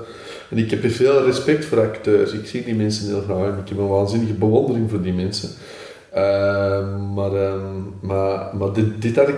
Iedereen waarschuwde mij. Er zijn echt klootzakken op de wereld. Mm -hmm. Ik ben hem tegengekomen. Mag dat wel zeggen, zo als uh, executive producer? Niemand verstond toch, uh, niemand spreekt toch ons Ja, maar pas op, de gezette, de gezette, hè, die was er mee. Um, hoe zijn eigenlijk op filmschool beland? Hebt Sint-Lucas gedaan, hè? Ja. Klopt dat? Dat, is, ja. dat richting film, is dat? Ja. Okay, ja. Zo, ja. Ik was gebuist door het ingangsexamen van Trits. En um, dat was ook een heel raar, surreëel, Legion-achtig verhaal. Ik moet zo'n verhaal schrijven. En die gast die zei, man, die trekt op niks, heb ik niks aan. En dan uh, heb ik hetzelfde verhaal geschreven in Sint-Lucas. En dan uh, zei ze, oh ja, oké, okay, dat, is, dat is interessant. Dus en, dat was toen iets meer, uh, dat paste iets beter bij mij. En wie zat er nog in uw jaar? Dat, dat... de Jonas is uiteindelijk in mijn jaar beland. en Bas de Vos zat in mijn jaar. Ah, die zat er, ja. en dan, ja, dat zijn er twee, ja de generatie onder ons was het succesvoller, denk ik. Uh, dat, is mee, dat was Robin Prons, Gilles Collier. Uh, en ook uh, dingen, hè. Uh, de Grim. Ja, en David Williamson. En, David en Williamson. de, de Patsers, hè. Ja, ja, Die zaten daar ook voor. Ah, nee, dat was nog een jaar lager, denk ik. En dan hadden we nog boven ons dan ook weer een heel goede dingen van Mefien Trog, uh, Nicolene dingen. Dat waren die gasten. Ah ja, die zijn, die zijn ja. in het jaar Dat is een goede, dat is een, een interessante, uh, interessante school. Ja. Ik denk, denk in België, als je regisseur wil worden, niet van tv-reeksen, om zo te alleen voor een doorsnee tv-reeks, denk dat Sint-Lucas wel de beste plaats is om naartoe te gaan als je naar school gaat. Goh, ik dat is moeilijk te zeggen natuurlijk. Dat van, van moment afhangt. Ja. Um, het hangt ook af wat je wilt doen. Hè. Voilà, dat bedoel ik um, met... De... Wat je wilt doen met, met, met film. En ik bedoel, um, ik denk niet dat succes altijd een, een noodzakelijke ambitie is voor, voor veel mensen die gewoon, mensen die experimenteel willen doen. Of, van, het hangt ervan af wat je wilt doen met, uh, met je medium. Uh, maar ik denk dat Kaski is ook fantastisch, denk ik, nu met Lucas Vergeet altijd Kaski, inderdaad. Ja. Dus uh, inderdaad een... Uh... En zit altijd regisseur willen worden? Of zit het er zo ingerold? Of ah, ja, nee, 20 nee. dingen eerst gedaan? Ik denk, ik denk bij... Ik, nee, ik denk, ik denk, bij mij was film... Ik had niemand in mijn invloedssfeer die met film bezig was. Dat, dus dat was iets... Dat was voor iets voor andere mensen voorbestemd. Dat was voor mij veel te exotisch. Ik dacht nooit van, oké... Okay, nou, uh, dat is iets voor mij. Uh, en, en... Mijn moeder, mijn moeder uh, ik wou eerst gaan, gaan varen en ik was de het ingangsexamen. Mijn moeder zei, maar je ziet zoveel films, je is zo gefascineerd. Ah, ja, dat ging net vrouw, vrouw, vrouw, probeerde dat niet. En zij kennen mij eigenlijk beter dan ik mijn eigen kennen. En, dan, en ik weet nog met het ingangsexamen dat ik tegen Mark Doede zei van... jij moet ik was gebaasd op iets. Ik dacht van, jij moet kiezen ofwel doe ik cinema ofwel ga ik varen. En ik wist natuurlijk niet dat hem Sales Don't Cry had gemaakt en dat hij allemaal films over, over matrozen en dingen had gemaakt. Dus um, uh, ja, voilà. Het feit dat hij, uh, hij eigenlijk mijn carrière bepaald. En wie, wie is dat? Mark Didde. Ah, Mark Didde, ja. ja. Dus dat was de ingangsexamens van Sint-Lucas. Uh, dan? Ja, ja, oké. Okay. Um, en varen Vester of zo? Of, ja, De lange omvaart. Tuurlijk, ja, de lange omvaart, olietanken. Ah, dat was het. Maar ik, je was wel al gefascineerd door films voordat aan de filmschool. Ja, en ik dacht, ah, dat is goed, dan kun je veel films zien op die boot. Ah, niks op die boot, ja. maar nu zitten ook een beetje in buitenland veel films te zien. Die dus, ook lange omvaart op een andere manier. Op een andere manier, ja. ja, ja. Um, uh, de eerste films dat je gemaakt hebt, hadden meegeschreven uit noodzak dan misschien, of uit verplichting, op school dan nog? Ja, ja. Veronderstel ik. Um, de Patrick is ook mede door u geschreven. Krijg de, heeft voor u de voorkeur om zelf mee te schrijven aan iets? Of zelf volledig te schrijven? Hij heeft er juist al een beetje op, op geantwoord. Ja, ik heb er zo hard op gevloekt. Nu vind ik het terug plezant voor, voor andere zaken. Nu heb ik precies wat goesting gekregen. Maar je vindt zoveel slecht. Je vindt het trekt heel een tijd op niks. Uh, en, en, en je wordt zot. Ja. Ik snap niet dat iemand dat leuk vindt om te doen. En als, dus... Ik ben er ook te hyperkinetisch voor, denk ik. Ik zit, ben te graag op sets en ik ben te graag met mensen bezig. En wat is dan uw, uw, uw werkwijze? Je komt af met een idee, je laat iemand wat uitschrijven en toen komen ze terug bij? Of, of van... Ja, je praat er veel over. En ik denk dat met Benjamin was voor altijd er veel over te praten. En, en, zo dichter en dichter te komen bij de waarheid. Mm en, en, samen dichter te komen bij de waarheid. En, en, en er waren momenten, dat, natuurlijk, ja, hij was met heel veel andere dingen bezig. Dat ik even aan hem werkte. En dan was, hij, was ik weer bezig, werkte hij weer alleen, kwamen terug samen. En dan en dan kwaad op elkaar, dat zo verschillend was. maar dan vind altijd wel iets. En je door heel veel in vraag te stellen, ontstaat eigenlijk. Ja. En, en is dat, vind je dat plezanter dan een, een Amerikaanse reeks of een Britse reeks, dat ze het scenario in je handen steken en dat dan allemaal beginnen? Of heb je uh, daar altijd nog wat inspraak in? Op, op uh, ja, of komt dan... gebeurt die inspraak meer in, het, in, de, in, in, in hoe dat ik dat visueel vertel en hoe dat ik dat uitwerk met acteurs. En, uh, en, en ik, ben, ik ben niet iemand die heel hard over die lijnen bezig is. Ik denk van, soms kun je zo indrukwekkend spelen uh, dat, uh, dat je ja, dat eigenlijk de lijnen naar de achtergrond komen. Of ja. lines. Uh, dus dat is, dat, dat, is een training dat ik heb bij, bij, bij, bij code een beetje. Dat je denkt van, oké, okay, we moeten hier iets mee doen, hoe gaan we dat doen? Ja. Maar het is scripts van Steve Knight of van Noah Hawley of van, of van dingen die, die je leest die, en je denkt onmiddellijk van I hope I don't gonna fuck it up. Ja. Het is, dat, is, dat is fantastisch. En dat is ook een heel grote inspiratie geweest om dat te kunnen lezen. Ja. Maar dus, uh, je zei het juist zelf ook, we moeten er iets mee doen met code 37. Ehm, van op de set weet ik dat hij soms wel een keer durft, juist voor actie, ik denk dat tegen Veerle ook was, zo een half absurde rekenoefening heeft. Zo van 6 maal 3 gedeeld door 12 maal 36. Op het einde van de tijd wil ik uw antwoord. Actie. En toen moest ze beginnen spelen. Dan vraagt dan altijd tijd hoeveel is het antwoord, zonder dat het zelf al weet waarschijnlijk. Eh, dat is zoiets typisch voor u, denk ik. Eh, van, van waar komt dat? Of van... Of is dat, was dat toevallig ene keer dat je dat gedaan hebt? Nee, dat kan nee, ook nee, zijn, maar ik ken al een paar keer. komt inderdaad, op code is dat allemaal ontstaan. En als je veel... Dat is inderdaad, die, die policiers zijn een heel goede training geweest, omdat ik altijd voelde van... Die acteurs zijn niet waar dat ze moeten zijn. En waarom zijn die niet waar dat ze moeten zijn? Omdat ze in een echtscheiding zitten, omdat ze problemen in hun bouw, omdat ze hun huis niet verkocht krijgen. omdat al die zaken... De personages bedoel Ja, ja. en, eh, en, en, en dan dacht ik van, oké, hoe krijg ik die ergens... Door, eigenlijk dan zijn er allemaal verschillende manieren om gewoon te zeggen van, ik heb u in die scène nodig. En wat is... ehm, hoe gaan we dat doen? Ja. Hoe gaan we dat proberen? Dus- en daar komt het eigenlijk van, van. Hoe krijg ik mensen op de plek dat ze moeten zijn? Ja, dus eigenlijk om, om een acteur ertoe te dwingen om te spelen, afwezig te spelen eigenlijk. Ja, In plaats van gewoon te zijn, speelt wat afwezig, is dat dan een truc dat jij doet? Ja, ik denk dat je nooit, wat ik nooit probeer te doen, is een, is een, is, is, is een resultaat te vragen. Eh, Omdat dat niet speelbaar is. Dus eh, je probeert eh, iets, iets tot, je moet altijd dingen zoeken die speelbaar zijn. En, en, of heel concreet zijn. En, en dat, dat, ja, dat is trial and. Ik denk elke regisseur of el, iedereen heeft andere technieken om dat te doen of om, om te werken met acteurs. En, en, en voilà, ik ben een tijd en probeerde heel veel, mislukte heel veel. Eh, ik was denk ik tijdens school heel hard in, eh, ehm, in, in boeken aan het lezen van Brecht en, eh en Stanislavski's en, en, en, en elke en dag erna probeerde wat. En dan zie je wat dat, wat dat En werkt. dan- en dan af en toe buiten het visje en dan, en dan, dan houden we dat vol en probeerde dat nog eens opnieuw. Ja, ja, ja. Want ik moet wel zeggen, ehm, ja, dus Code 37, dat is ook Jacob Verbrugge net daar gezien, dat nu inderdaad ook een internationale tv-carrière heeft. Ja. Eh, wie dat? Jan Matthijs, die ook nu al de tweede buitenlandse reeks aan het draaien is, die is iets ouder.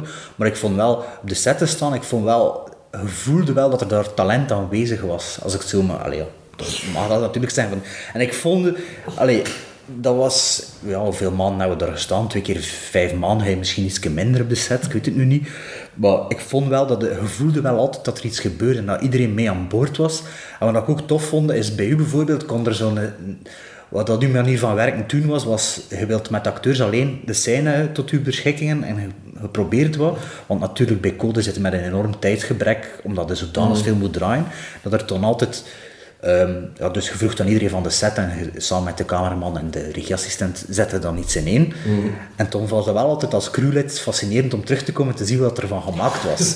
Like, en dan nog, weet ik nog een keer dat we bijna gingen draaien en dat je gezegd, ah, eh je hebt je oorbel laten vallen en we gaan de scène op de grond spelen. En dat er dan rap nog... weet je dat nog? Die, Ja, ja, ja, ja, ja. ja, ja, ja. En, en zo bleef het fris. Ja, absoluut. Want toen was toen die acteurs ook van, ja, mogen we er nu op de... Ja, toen de klankman, ja, maar ja, de klanken, we zitten onder de tafel. En toen zo, ja, dat licht moest dan nog rap verzet worden. Maar dan was dan de camera boenk op de grond en dat, dat marcheerde wel, vond ik. En, Ah, dat is wel fijn. Dat doet het leuk. Om, ja, en, en, en soms probeer ik, probeer ik inderdaad zo... De talking faces, eh na een tijd, is wat saai, hè. Ja. Er moet iets gebeuren tijdens de scène. Maar dat, maar dat was chic voor dat te zien gebeuren, omdat ja, die acteurs dan zoiets van, oei, wat hebben we nu? We hebben juist gerepeteerd dat we het zo doen en we gaan nu draaien en we gaan nu toch nog rap dat omdraaien. En dan is dat weer hetzelfde verhaal, om dat spel een klein beetje te tweaken, zonder dat er inderdaad opdracht moet geven, want speel het eens zo of zo. Ja, wel, dat zijn zaken die, ik- die, die ik minder doe. Ehm, eh, maar die vind ik wel fijn. Die ik bij Piki bijvoorbeeld ook doe. Ik denk, Piki, de eerste mensen die het kennen, de eerste aflevering is Killian Murphy is, eh, achter zijn broer aan het lopen rond zijn flowerbed. Een zaak in het midden van de scène. En, eh, nee, maar dat was leuk. Dat was tof. Dat is, dat is fijn dat dat allemaal ging. Eh, Het, Coden is een waanzinnig goede leerschool geweest om eh, als jonge regisseur zoveel lange uren en zoveel scènes te moeten bewerken. En Het, het was een fijne ervaring. Ja, je moest altijd wel iets speciaals doen, omdat ja, anders zat hij met een shot, shot één shot situatie en dat was het. En dat, wilde, ja. dat wilde niet doen. Nee, dat is gewoon heel boring, ja. Gaan we niet doen. Ja, dat, vond, dat, dat voelde ook wel dat dat Mhm. dikwijls zo was. eh, want hij, hij had toen ook nog een keer in een probleem geraakt met de producer, als ik me goed herinner. Omdat hij een één-shot scène gedraaid had, een 360 of zoiets. Ah, ja, maar ik ben meermaals. Ja. Maar ik denk, ik denk dat dat ook wel, dat die keepers dat ook wel fascinerend vond wat er, wat er allemaal gebeurde. Eh, en, maar ja, het is, het is, ja, het is, eh, het, ik denk, Jacob heeft dat opgezet, hè, en, en, en alle glorie en triomf naar Jacob toe, die eh, dat gezet heeft. Maar Jacob heeft ook, eh, heeft ook, wat hij ook in gang heeft gezet bij die serie, was van, we gaan dat maken met ballen, we gaan dingen proberen. En, en ik heb dat een beetje op mijn manier kunnen doen, ja, Matthijs dan ook op zijn manier. eh. Ja. dus ehm, Ehm, nog even over uw uw regiestijl en, en zo. Ehm, in de vijfde aflevering van uw seizoen van Peaky Blinder, Peaky Blinders zit een van de beste scènes die ik laatst jaar op tv gezien heb. Ik heb je dat ook nog gemaild, als je het nog weet. Dat is de scène in de treasure room als de, de, de jewel heist gaat plaatsvinden tussen Tom Hardy. Tom Hardy is er, is Cillian Murphy. Ik weet niet wie dat er Cillian Murphy. Cillian Murphy. Ik weet niet wie dat er nog allemaal zit. En ik vond dat... Dat is een scène, ik heb bijna nog nooit gedaan. Het was misschien ook omdat ik wist dat hij het geregisseerd had, natuurlijk. Dat, nee, dat ik, ehm, dat als ik de scène gezien heb, heb ik teruggespoeld. Ik heb hem twee keer of drie keer opnieuw bekeken, omdat ik vond dat die scène zo filmisch ineen zat. Dat was precies zo, dat was zo The Godfather meets Michael Mann of zoiets. Is dat een scène dat hij... ehm, is dat ik die er meer in lees dan dat er was? En was dat gewoon een scène in de noop? Of was dat voor u ook een key scène? En ja, is dat zo uitgedraaid? Of zie ik iemand die, die daar meer in herkent in die, die specifieke scène? ik, ik, ik, ik zal zeggen wat ik, wat, ik, wat, wat ik mij herinner aan die scène en hoe dat ik ze benaderd heb toen dat ik het in elkaar stak, is... We zitten in Treasure Hall, dan dacht ik ook heel hard aan van hoe gaan we dat belichten? Ja, het- ik vind dat vrij Godfather aanvoelt Ja, en ik dacht van, ik, ik wil het heel low-key hebben. Ik Ja. wil niet te veel bronnen, ik wil, ik wil heel hard een soort tableau vivant effect hebben. En dan dacht ik met zo'n acteur als, als Tom Hardy, je moet die laten vliegen, die gasten. Dan komen die het best tot recht. Dat heb ik echt geprobeerd in het seizoen, die mannen te laten vliegen, vliegen, vliegen, vliegen, spelen, rondlopen. Zien dat je niet op marks moet staan. En dan dacht ik, ja, maar hoe gaan we dat doen? Heel low-key, moet toch hem laten vliegen. Dan ben ik op het idee gekomen van... ehm, hij heeft gewoon zijn eigen licht vast. We gaan dat zo doen, hij heeft zijn eigen licht vast. Dan kun je, dan kun echt om dan kunnen we het wonderste dat kan al met die acteur. En dan blokken we het helemaal en dan zien we gewoon eh, waar dat hem geraakt. En ik denk dat dat heeft hem heel veel vrijheid gegeven. Dat was al een lange discussie van hadden ze in de jaren twintig eh Ja, wat dat, dat weet ik niet meer, dat hij vast eigenlijk... hij had een soort eh, lichtbron vast. Hij had Ja. Een soort lamp vast. Ja. Waar dat hij mee kon rondlopen en waar dat hij met de juwelen. En ik denk dat dat eigenlijk dat veel heeft gedaan. Ik denk dat dat ook, bijna, ik weet het niet zeker, dat er twee lichtbronnen zijn. Eén lamp en dan gewoon de lamp die hij vast heeft. Ja. Eh, en dat deed iets heel low-key. Ehm, en heeft tegelijkertijd veel beweging. En, en, en ik denk dat is altijd de uitdaging van ehm, veel blocking met acteurs ten opzichte van ehm, weinig lichtbronmateriaal. Ja, maar ik vind wel dat de- scène op zich speelt zich ook heel spannend af. Dus ook in, in ritme en in, in spel en zo. Ja, ik vond dat echt ik vond een enorm goede scène. En, ja, ik zeg het, in de laatste jaren dat ik dat Merci, tv... Nee, nee, maar ik meen dat echt. Hè. Dat is nu niet voor u, eh, aan uw, hat, uw te of zo, maar... Stop daarmee. Nee, maar ja, dus daarmee dat men ook afvroeg, was dat effectief zo een, een key scène in dat, in dat seizoen voor- in, van het productioneel of het uw standpunt ook, maar niet speciaal dus. Maar het is natuurlijk, ja. Ehm, niet noodzakelijk, nee, nee, nee. Maar wel iets waar dat je waar dat goed over nagedacht was en goed gepland was. Ehm, En een beetje een happy accident ook, met die, met, met die lamp. ik denk dat alles een stuk happy accident is. Je kunt dat nooit echt volledig weten. Even terug gewoon over film. Wat is de eerste film dat u echt omvergeblazen heeft ooit? The Right Stuff van Kaven. Ja? En hoe oud was het toen? Ja, dat weet ik niet meer. Ik heb die, denk ik, dat is een film die ik tegen honderd keer gezien heb. Echt waar? Ik heb die voor onze podcast voor de eerste keer gezien. Ik had die al een tijdje liggen. En ik vond... ehm, mijn grootste probleem met die film is dat dat twee films zijn. Dat dat... Allee, het pre- en... Wacht, hoe zit het nu weer? Totdat ze de ruimtevaartplan begint en ervoor... En toen zit eigenlijk al op een uur en een half. En dat vond ik altijd... Alleen niet altijd, ik heb het nog maar één keer gezien. Ik vond dat een beetje tegenvallen, om zo te zijn. Voor dan die lange rit en dat het eigenlijk in twee films gezien hebt op het einde. Ja, dat snap ik. Maar dat denk ik ook omdat je hem gezien hebt wanneer dat je ouder bent. Ja, voilà. En ik vond dat wel... Ik, ik denk Sam Shepard, hoe dat Sam Shepard hem speelt, is de waanzin. Is echt zo cool. Is, is, is cooler dan cool. Uh, ik wist toen ook helemaal niet dat hij eigenlijk een, een, een schrijver was, een theaterschrijver was. En, uh, is al lang zo verleden, zeker? Hè? Ja, hij is al lang zo verleden. Ja. en ik, ik, ben sinds dan een, een, hele grote Sam Shepard fan. Lag er beneden ook geen boek plaanrecht ja, van Sam Shepard? Ja, en zijn gedichten en zo. Um, en dan uh, vind ik ook speciaal dat dat soort regisseur, die dat soort film maakt, mm -hmm. Uh, de openingssequentie met de geluidsmuur doorbreken vind ik echt waanzinnig goed. Uh, de landschappen, uh, hoe dat gedraaid is. ja, en ook die, ja, hoe dat alle karakters toch, toch tijd krijgen, vorm krijgen om ontwikkeld te worden. En een mix van genres. Hè. Ja. Soms, soms weten we niet naar welke film dat gaat zien. Ja. Dat kan je inderdaad storen of je uit de film brengen, dat snap ik heel goed. Ja. En heb je dat dan op tv gezien of groot scherm? Ik heb dat een paar keer aan runs geweest in die cartoons. Maar als allereerste keer? Ah, dat, dat dat wel tv moet geweest zijn. 4-3. Ja, 4-3 ergens op... Uh, Dan ja, kan. Ja, VT4 ergens. ik kon er los op. Ja. En uh, wat zijn zo voor u persoonlijk, vind jij films die onderschat zijn? Dat je zegt van, dat zijn wel films die... Ja, denk, ene film die, die voor mij heel hard is ontzettend is heel The Conquering Hero van Preston Sturges. Is voor mij zo echt een film dat ik denk van, oh, dit is goed. Dit is echt goed. Um, qua, qua, qua script en qua comedy en qua van alles en, en, en, en. Films die onderschat zijn. Um, ja, ik weet niet onmiddellijk. Ja. Nee, ik kan niet onmiddellijk opkomen. En overschat? Ja, dat is nu leuk. ja, er zijn misschien bepaalde films dat zegt, ja, dat snap ik niet dat iedereen dat zo goed vindt. Of, of... Uh, nee, op deze moment stoort mij niet echt iets dat ik denk van, allee, come on, uh, Jesus Christ. Um, ja, nee, niet echt onmiddellijk, nee. Uh, sorry. Wat zijn de, de plannen voor de toekomst? Dat is die film van Bully.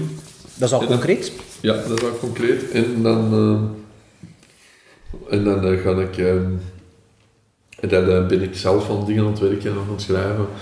En dan zal ik zien wat het eindigt. Hè. En, maar nu zit je met niets aan het draaien op dit moment. Nu zit je volle Patrick. nu ben ik de patent promotie aan het doen. Ja, Stills from the Loop gedaan in, in Winnipeg, in Canada. En daar probeer ik... ja, dat is al gemonteerd en zo? Dat is al gemonteerd, ja. Dat is wel interessant. De Decalog van Kieslowski, ik weet niet of je die ooit gezien hebt. Uh, heel traag, um, heel traag ritme. Um, en um, ja, ik, heel, heel boeiend. Oké. Okay. En die film, wanneer wordt die gedraaid? Dat er... Oktober, november. Ah, toch al? Ja. Ah, ja, dus dat is een scenario dat je niet geschreven hebt? Ja, dat heb Bully geschreven. Ja. ja. En is het Franstalig volledig? Uh, nee, Engelstalig. Een Engelstalige film. Ja, ja. Dus uh, dat is al volledig rond, Hans, die productie bijna. Allee, de locaties en... en... Nee, we gaan op Rekkie van het weekend. Hm. En dan, uh, en dan ja, we zijn nog maar... Ja. Ja. We hebben nog een beetje tijd. Klein beetje tijd, ja. ja. Kom wel goed gezegd. um, in onze Kremlin Strike Back doen we ook regelmatig Stockholm-syndroom. Dus dat is een film dat wij geven aan, de anderen om te ontdekken of om te leren kennen of zo. En als er een gast aanwezig is, dan vraag ik altijd welke film vind je dat wij met drie eens moeten bekijken en bespreken. Oh, dat vind ik tof. Maar je hebt mij die vraag voor moeten. Je mag het ook via mail laten weten achteraf. Dan, dan, dan, dan, dan zeg ik het wel in de aflevering of in de aftiteling. Maar het is tof als je nu zegt. Hè. Ah, wel, nee, ik kan, ik kan even nadenken. Ik ga het jullie moeilijk maken. Moeilijk maken, maar pas op, hè, want Sven durft al iets afzetten na 15 minuten als het te saai is. Uh, ah, is Sven erbij? Ah, ja, Die van, uh, wel, doe maar heel de Conquering Hero van Preston Sturges. Ik denk dat Sven dat goed gaat vinden. Is er zeker? Ik, ik, denk, ik denk, hij een paar dingen op uw podcast gezegd van vind je dat goed, dat ik gaan kijken ben. En ik denk hij altijd van een, een schoolball comedy houdt. En ik denk dat hem, ik denk dat hem dat goed gaat vinden. Oké. Okay. Ja. Alleen merci alleszins uh, voor uw aanwezigheid, of mij aanwezig te laten zijn hier in uw bureau. En uh, succes nog met alles dat er mee bezig zit. Hallo ook. Veel succes. En uh, de Patrick, vanaf hoeveel augustus? 28 in de zaal. 28 augustus. Dat gaan we allemaal gezien. Oké, dat is goed. Merci. Merci. Dag. Zo, dat was dus deel 1 van mijn summer special, een gesprek met Tim Milans. Deel 2 is een gesprek met een vrouw, met Vanessa Morgan. Vanessa Morgan.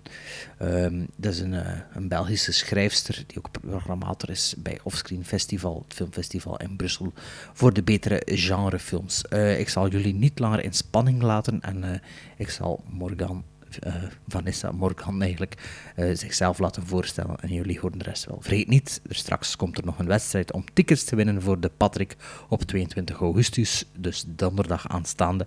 En onze t-shirts zijn, als ik zo mijn sociale media bekijk, nog altijd te kopen, dus eh, rap jullie voor een t-shirt. Vanessa Morgan, Morgan, Mo- Mor- Morgan? Wat Dat mag je zelf uitkiezen, omdat het niet mijn echte naam is. Ehm, dus eh, ik heb oorspronkelijk de naam gekozen omdat ik eh, in het Engels ben beginnen schrijven. En Morgan was iets gemakkelijker uit te spreken als, als mijn echte familienaam. Maar eh, uiteindelijk ehm, begin ik dan, ben ik ook beginnen werken voor, voor de Waalse kant hier in België. Een paar scenario's beginnen schrijven en zo. En daar noemen ze me allemaal Vanessa Morgan in plaats van Morgan. Dus eigenlijk, ja, je mag het uitspreken zoals je zelf wil. Ja, en dat is dus uw artiestennaam, maar gaat dan misschien... Allee, dat had dat destijds wel goed gekozen, maar nu, als ik uw naam google, kom ik vooral op eh, de actrice, een, een actrice van Riverdale uit. Ehm, Ja, je is wat moeilijk te vinden als je uw naam googelt, dus ik weet niet... ehm, ja, wil anders voor de luisteraars een keer duiden wat dat allemaal geschreven hebt, of hoe en wat, en eh, wat dat je allemaal ja, gepubliceerd hebt. Ja, ik ben eh, in 2008, denk ik dat het was, heb ik eh, mijn eerste boek uitgegeven. En de eerste dingen die ik deed was vooral het schrijven van bovennatuurlijke thrillers in genre van Stephen King, eh, John Saul enzovoort. Maar van dat ik altijd enorm van horror en exploitation films gehouden heb, ja, was er sowieso de zin ook om... om dingen over eh, film gaan beginnen te doen. En daar vind ik echt wel mijn gading in. Dus ik heb ondertussen eh, twee filmboeken uit. One was Attack en dan nu eh, Strange Blood. En eh, ondertussen bezig met het eh, derde filmboek. En ja, dat is echt wat dat ik het, eh, het liefste doe, blijkbaar. En wat is dat derde, fil dat derde filmboek? Of mag dat nog niet geweten zijn? Jawel, dat zal gaan over Evil Kids. Ah, Evil Kids. Dus weer een, een essay-ensemble of, Eh, of zelf geschreven? Deze keer zal het anders zijn. Dus de twee eerste boeken was een verzameling van essays door verschillende schrijvers. Uh, hier blijf ik met andere schrijvers samenwerken, uh, want ik doe dat heel graag. En er zijn echt zoveel getalenteerde mensen en, en, en ook personen die zoveel kennis hebben dat echt uh, ja, een, een, echte schat is om mee te werken. Uh, maar deze keer wil ik meer een, volledig werk doen uh, waarin alle uh, ja, Evil Kids films aan bod komen. En uiteindelijk is het, is het wel heel gevarieerd. Dus de, de meeste mensen denken altijd een beetje aan, aan, aan dezelfde films. Uh, Who Could Kill a Child enzovoort. Uh, Bloody Birthday, Children of Ravensbrück. De, meest, de meeste mensen die er een beetje familiair mee zijn, denk ik dan. Ja, ja, ja. maar uiteindelijk is het een, een, een, een heel breed genre en, en kan er iets leuks mee gedaan worden. Hmm. Ja, en het wordt door dezelfde, want uh, uw twee vorige boeken zijn door dezelfde uitgever uitgegeven. Ja. Derde boek ook? Of, ja, ja, ja, dat zal ook hetzelfde zijn. En ja. is dat, dat is geen Belgische uitgever? Oh, dat is eigenlijk mijn eigen uitgeverij. Ah, eigen dus ik heb er okay. zelf eentje opgericht speciaal voor die boeken. Mm -hmm. En uh, het is de bedoeling om in de toekomst ook uh, ja, boeken van andere schrijvers te gaan uitgeven. En zijn er momenteel ook bezig met een fictieboek? Of is er onlangs één uitgekomen? Of zijn er echt nu volledig gefocust op het Evil Child boek? Uh, ik heb er uh, vorig jaar nog twee uitgebracht, uh, fictieboeken, maar nu is het echt vooral Evil Child boek. En ja, we zullen zien wat de toekomst brengt, wat mij het meest inspireert. Um, ik heb de indruk dat ik veel meer naar filmboeken zal gaan, maar you never know. Well, het is natuurlijk een heel ander genre, het is meer journalistiek dan eigenlijk, of... Mhm. Mm -hmm. of um, hadden die creativiteit dan niet missen van, van het fictieschrijven, om het zo te zeggen? Of is dat iets dat het dan in die Franse media bijvoorbeeld publiceert? Of, uh... um, maar ik vind dat, dat uh, ja, het, het, schrijven over film ook wel creatief is. Ja, ja ik zeg niet dat het niet creatief ja. is, maar het is wel non-fictie natuurlijk. Ja. Uh, je kunt natuurlijk, moet ik het zeggen, hoogel met je zinnen, maar je zit altijd wel vast aan feiten, om het zo te zeggen. Ja, dus ja, je kunt je fantasie niet de vrije loop laten gaan. Ja, dat klopt wel. Ja, maar het zal echt ja, van mijn inspiratie afhangen en gewoon van mijn zin ik geloof er echt wel in dat, dat je niet altijd een vast stramien moet volgen. eh, wat boeken en film enzovoort betreft. Maar ja, dat je gewoon eigenlijk ja, je zin moet doen en volgen wat dat op dat moment je het meeste aanspreekt. En ehm, er zijn ook enkele ehm, verhalen of boeken van u verfilmd? Of is het kort verhalen? Of, eh, Ah, zowel, goh, het, zijn, het is een beetje van alles. Het zijn kortverhalen die verfilmd geweest zijn, eh, ook scenario's, een beetje van alles. zijn er drie tot nu toe. ja. En is dat iets dat er nog altijd in actief zit? Of is dat iets dat op uw weg komt? Dan komt het op uw weg? Of is dat iets waar je actief, naar op zoek gaat? Bijvoorbeeld iets ehm, adapteren of zo voor, voor een screenplay? Of is het echt uw eigen werk dat, eh, moet ik het zeggen, dat eh, op focus te zeggen? Ehm, het is altijd gewoon op mijn weg gekomen, dus dat ik er nooit echt naar gezocht heb. Eh, voor mijn allereerste verhaal dat verfilmd geweest is, eh, dat was The Strangers Outside.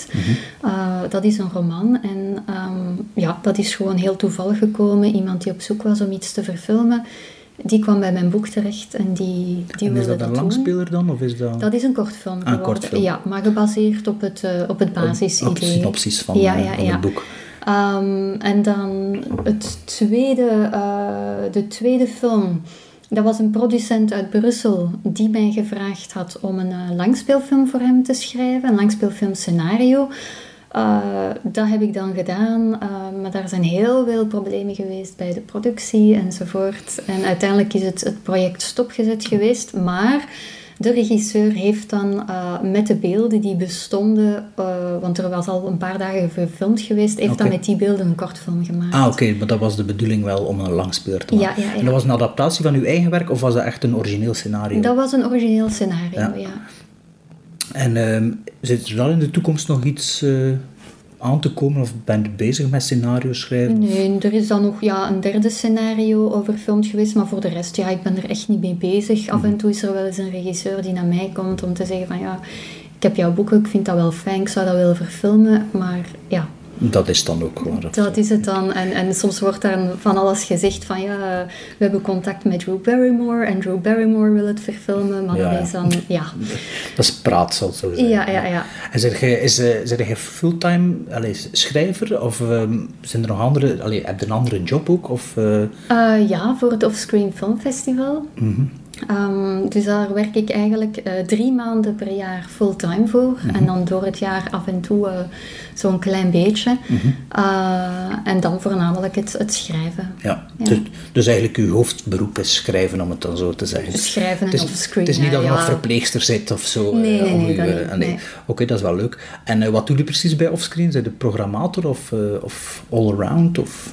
Ik ben de programmator en al de rest. Dus ehm, ja, naast het programmeren eh, stel ik ook de catalogus samen. Ik, eh, ik hou me bezig met de website. Ik hou me bezig met perscontacten. eh, met de ticketing. Eigenlijk alles waar dat je aan kan denken. Ja. Maar offscreen is natuurlijk een, moet ik het zeggen, een niet-traditioneel filmfestival. Waar dat er dus heel veel ja, obscure zaken gescreend worden. eh, ook uit het verleden natuurlijk. Hoe, eh, als je dan programmator, gezegd, ben programmator, ehm, hoe gaat het dan te werk? Zijn dat dingen dat je Hans jaar door ontdekt en dat je in je achterhoofd houdt? Of is dat echt, ja, wat bij traditionele filmfestivals worden natuurlijk screeners opgestuurd en zo.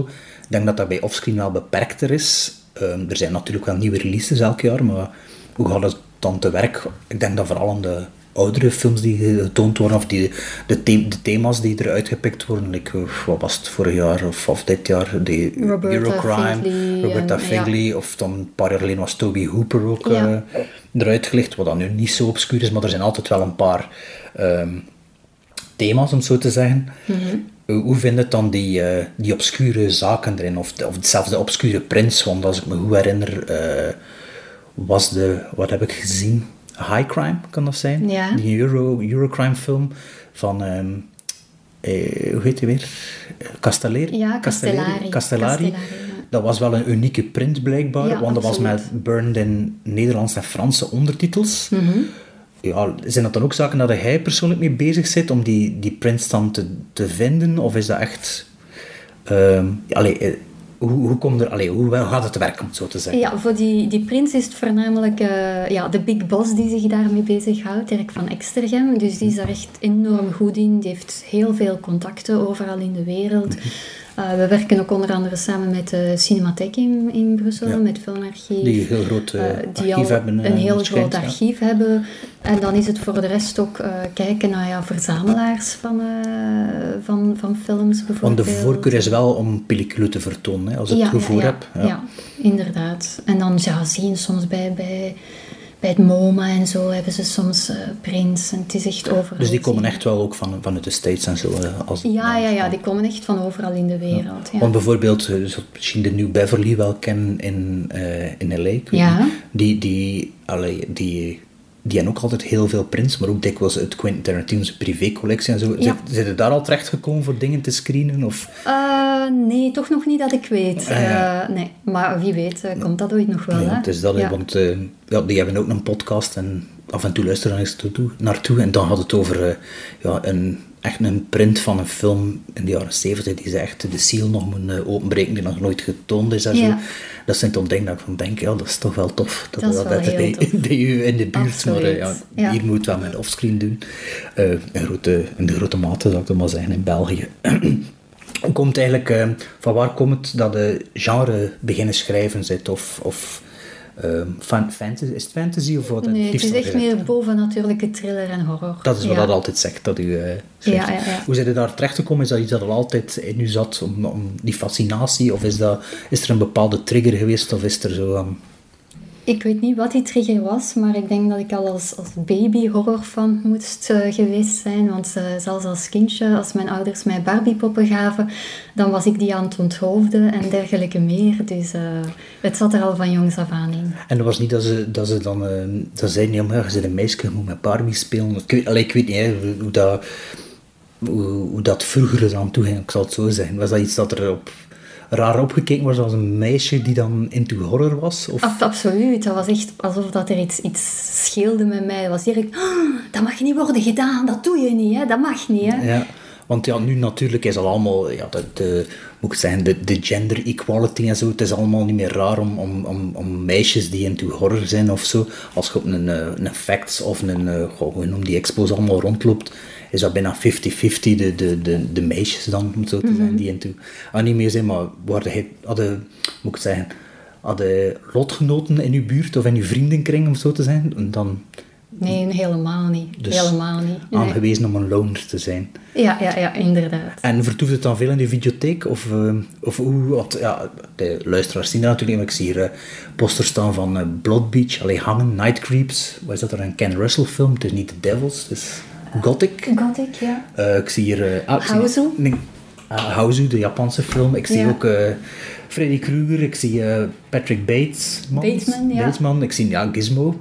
En oh, ik zie daar nog de masker van Demons 1 en 2. Dus het staat nog altijd in, centraal in uw leven, zal ik ja, zo zeggen. Absoluut. Ja, ja, ja. En is dat, dat is al begonnen destijds in de videotheek of zo, veronderstel ik dan? Ja, dus van zodra ik wist dat er videotheken bestonden, ging ik daar dan naartoe. En als uh, mijn ouders aan het werk waren en zo, uh, ja, dan bijvoorbeeld tijdens de examenperiode, in plaats van te studeren, ging ik dan naar de videotheek om horrorfilms te huren.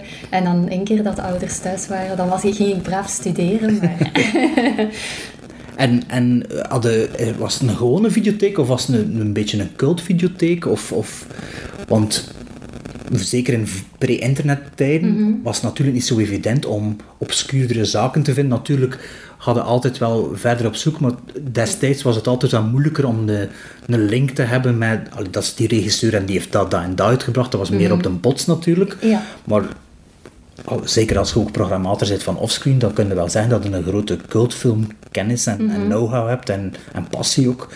Ehm, hoe, hoe, hoe zijn allemaal te weten gekomen, ik zal het zo zijn? Korte fanzines of... Dat ook. Uh, het is ja, begonnen met gewone videotheken natuurlijk en wat dat je ziet op televisie, zoals iedereen. Maar dan zit je heel snel door de collectie van die videotheek door natuurlijk. Hè? En dan ga je op zoek naar andere videotheken en dan videotheken in andere steden. Uh, en dan fanzines, magazines zoals Mad Movies uh, las ik heel veel. Ehm, en ook heel veel op rommelmarkten. En dat is, het is heel spijtig dat je dat nu niet zoveel meer vindt. Maar op een bepaald moment kon je enorm veel van die eh, VHS-tapes vinden. En zeker toen al die videotheken gingen sluiten dan, dan was er een enorm grote collectie te koop eigenlijk daar. En, en dan was dat bijvoorbeeld ja, 50 cent of, of minder voor, voor een cassette. En dan kocht ik letterlijk alles wat dat ik nog niet gezien had. Op basis van de hoest dan ook soms Ja, waarschijnlijk. ja, als ik zag van het is, het is horror en het ziet er een beetje luguber uit en het is iets dat ik niet ken, perfect. En als je dan naar andere steden ging, is dat dan echt letterlijk naar Antwerpen om te huren? Ja, ja, ja. ja, ja Om de videotheek op de, ja, op de Eiermarkt of de Botermarkt, waar dat dus een lidkaart moest hebben. Wat was de naam van die videotheek? Dat weet ik niet meer. Nee. Want daar, daar konden wel, de, want ik ben er ene keer ooit geweest en dat, dat konden wel echt, echt obscuur. Allee, toen in mijn ogen was dat daar wel echt heel obscuur. Ja, Dus eh, maar je deed daar ook effectief de moeite voor om, om absoluut. te rijden. Om, eh, Absoluut, ja. en is dat iets dat, ehm, moet ik zeggen, dat met de komst van internet, eBay, eh, Amazon en zo, ehm, Blu-ray, de luxe edities en zo, is dat iets dat, eh, die evolutie, is dat iets dat je leuk vindt? Of hunker je toch nog een beetje naar dat op zoek moeten gaan, naar die obscure zaken, terwijl dat nu allemaal min of meer voor rapen ligt? Ja, ik, zoals dat je zegt, ik ga nog altijd op zoek naar dat obscure. ehm, en dat is ook hetgeen dat ik met mijn boeken en zo probeer te doen. Zo echt op zoek gaan naar die, die films die, waarvan ik denk van de meeste mensen gaan eh, niet kennen. When Animals Attack was misschien nog iets algemener, maar ik denk zeker met Strange Blood en nu het nieuwe boek van Evil Kids is echt... vind je heel obscure titels in. En als je dan ziet, ja, veel VHS-films nog altijd. hè. Dus, Dat, die staan er niet alleen als display, maar die staan er ook om op te zetten eigenlijk. ja, om mij goed gezien te maken.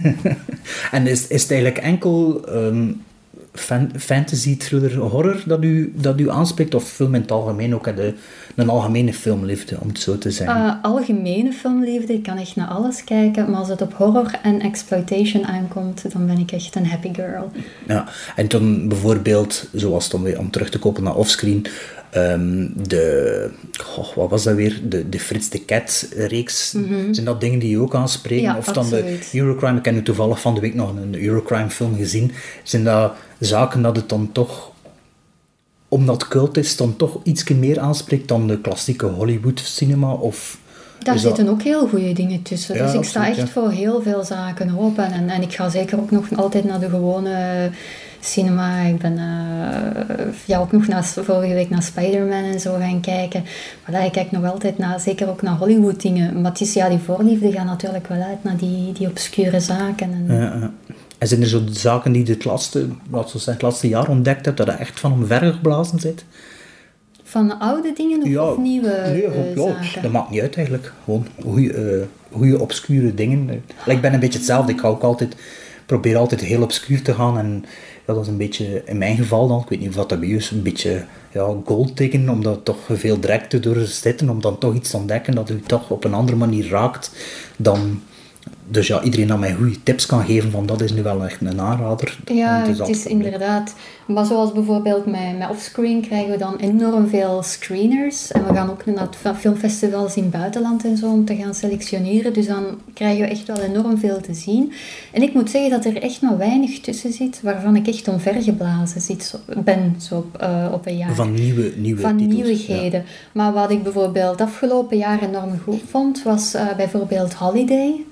Eh, die hebben we ook gespeeld. En Lors de la Sortie, een, een Franse film. Dat zijn echt eh, mijn twee favorieten. En nog een derde eh, die ik enorm leuk vond, maar die we spijtig genoeg niet hebben kunnen spelen op offscreen, was eh, Abracadabra. Ah, die naam zegt me wel iets. Ja, ja, ja. Is dat... Het is eigenlijk een, eh, een beetje een kopie van een, een giallo van de jaren 70 zo.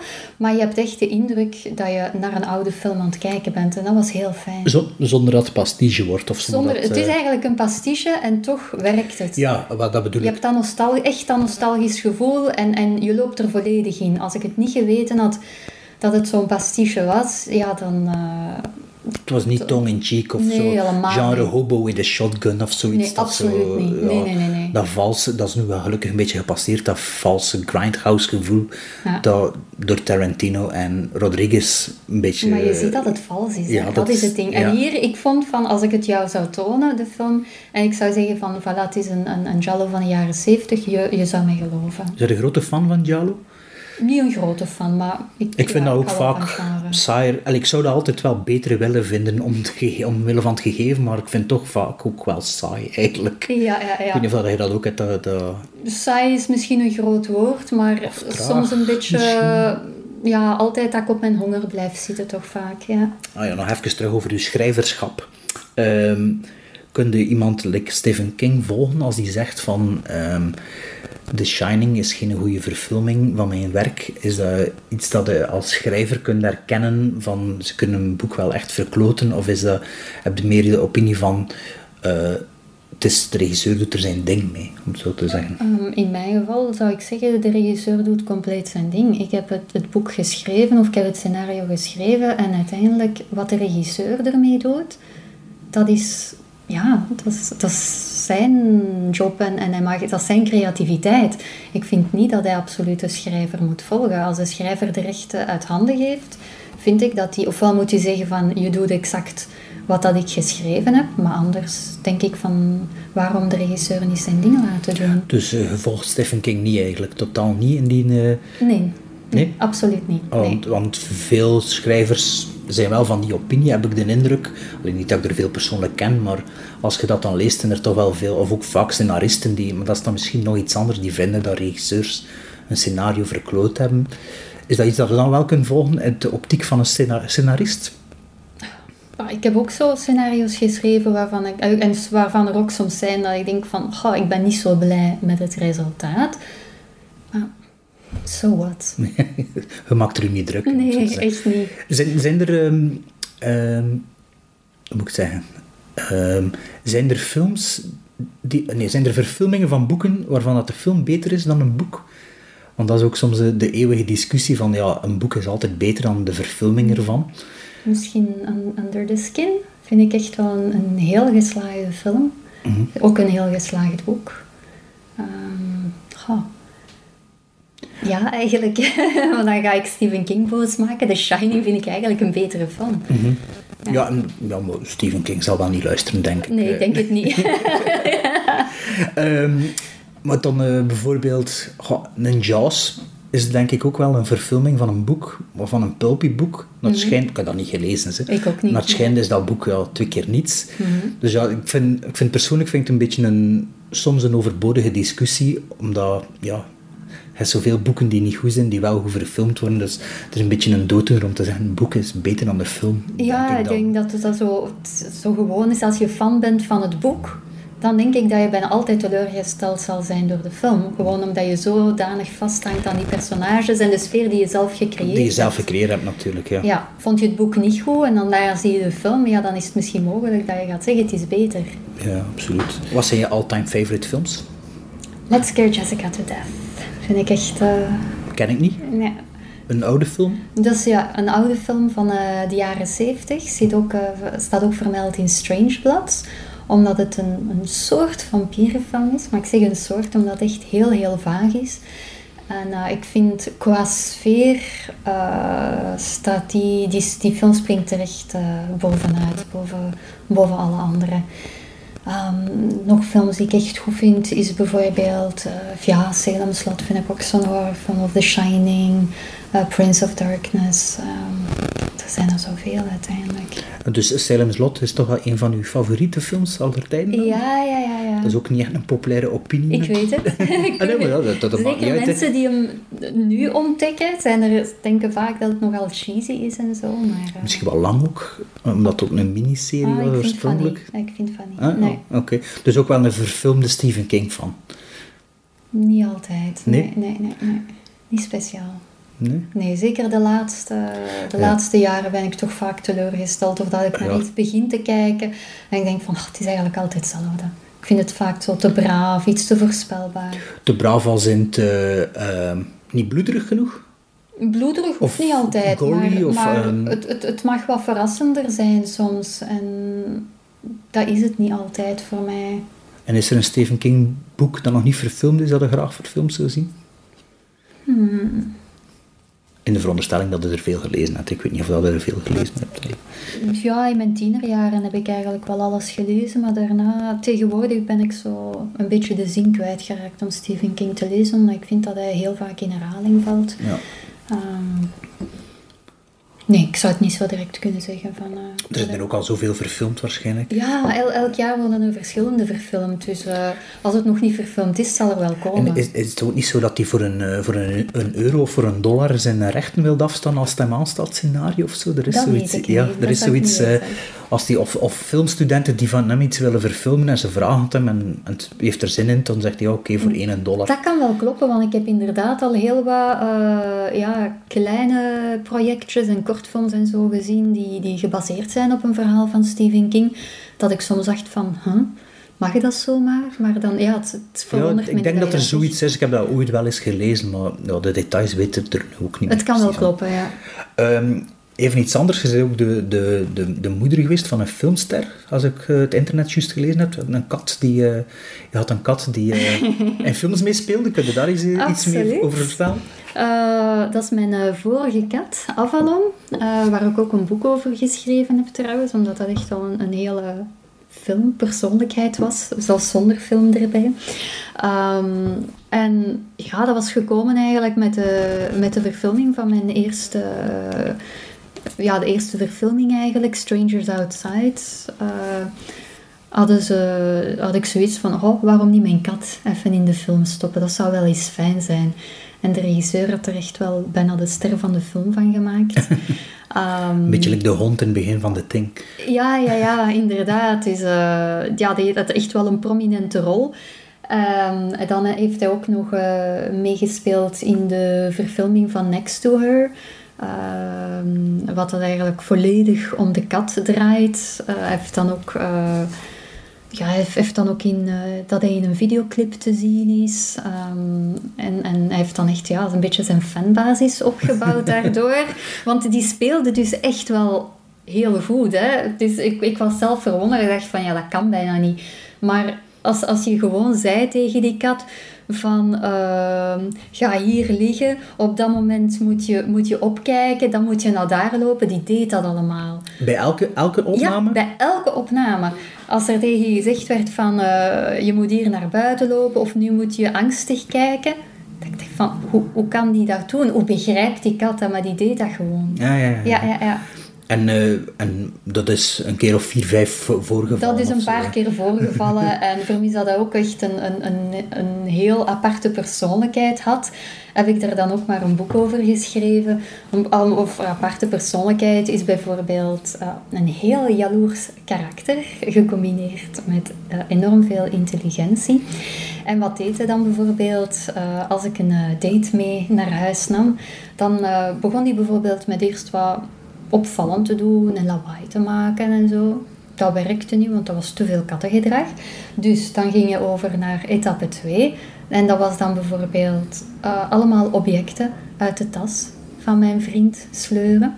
Eh, en toen dat niet werkte, dan heeft hij eh, met zijn mond de jas van mijn vriend naar de voordeur gesleept. Ja, om- En daar beginnen met zijn poot tegen de sleutel te kloppen. Ik denk dat dat redelijk duidelijk was. Ja. Dus, het was een, een kat met karakter dus. Absoluut. En is uw nieuwe kat ook zo? Nee. nee, die heeft geen karakter. Die heeft geen karakter. Nee. Je kunt dat natuurlijk niet kiezen. Hè. Ehm, je zei dat je eh, drie maanden voor offscreen werkt. Ja. Eh, wacht, we zijn nu juli, dus waarschijnlijk beginnen in november of zo, als ik het goed voor heb. Ja, het is echt voornamelijk ehm, is januari, februari, maart eh, dat het echt vooral dan geconcentreerd is. Maar het begint, ja, vanaf oktober begint er toch al wel wat werk te komen. En eh, is er al een zicht op volgend jaar qua programmatie en zo? Dus ze zitten er nu ook al mee bezig? Of, we hebben al eh, verschillende mogelijke thema's en al één guest die bevestigd is. Ja. Ik weet niet of dat ik daar al iets over mag Dat, zeggen. dat hoeft ook niet, we zullen Ja. dat wel zien als de tijd zover is. Als het zover is. Ehm, maar ja, jullie zijn er wel al elk jaar in geslaagd om toch wel... eh, grote naam is natuurlijk relatief in een cult setting, maar Mhm. ik vind wel een grote naam tot bij jullie te krijgen. Allee, ik heb het al gezegd, Toby, Toby, Toby Hooper, Hooper, een John paar Waters bijvoorbeeld. John Waters ook, Ja, inderdaad. ja.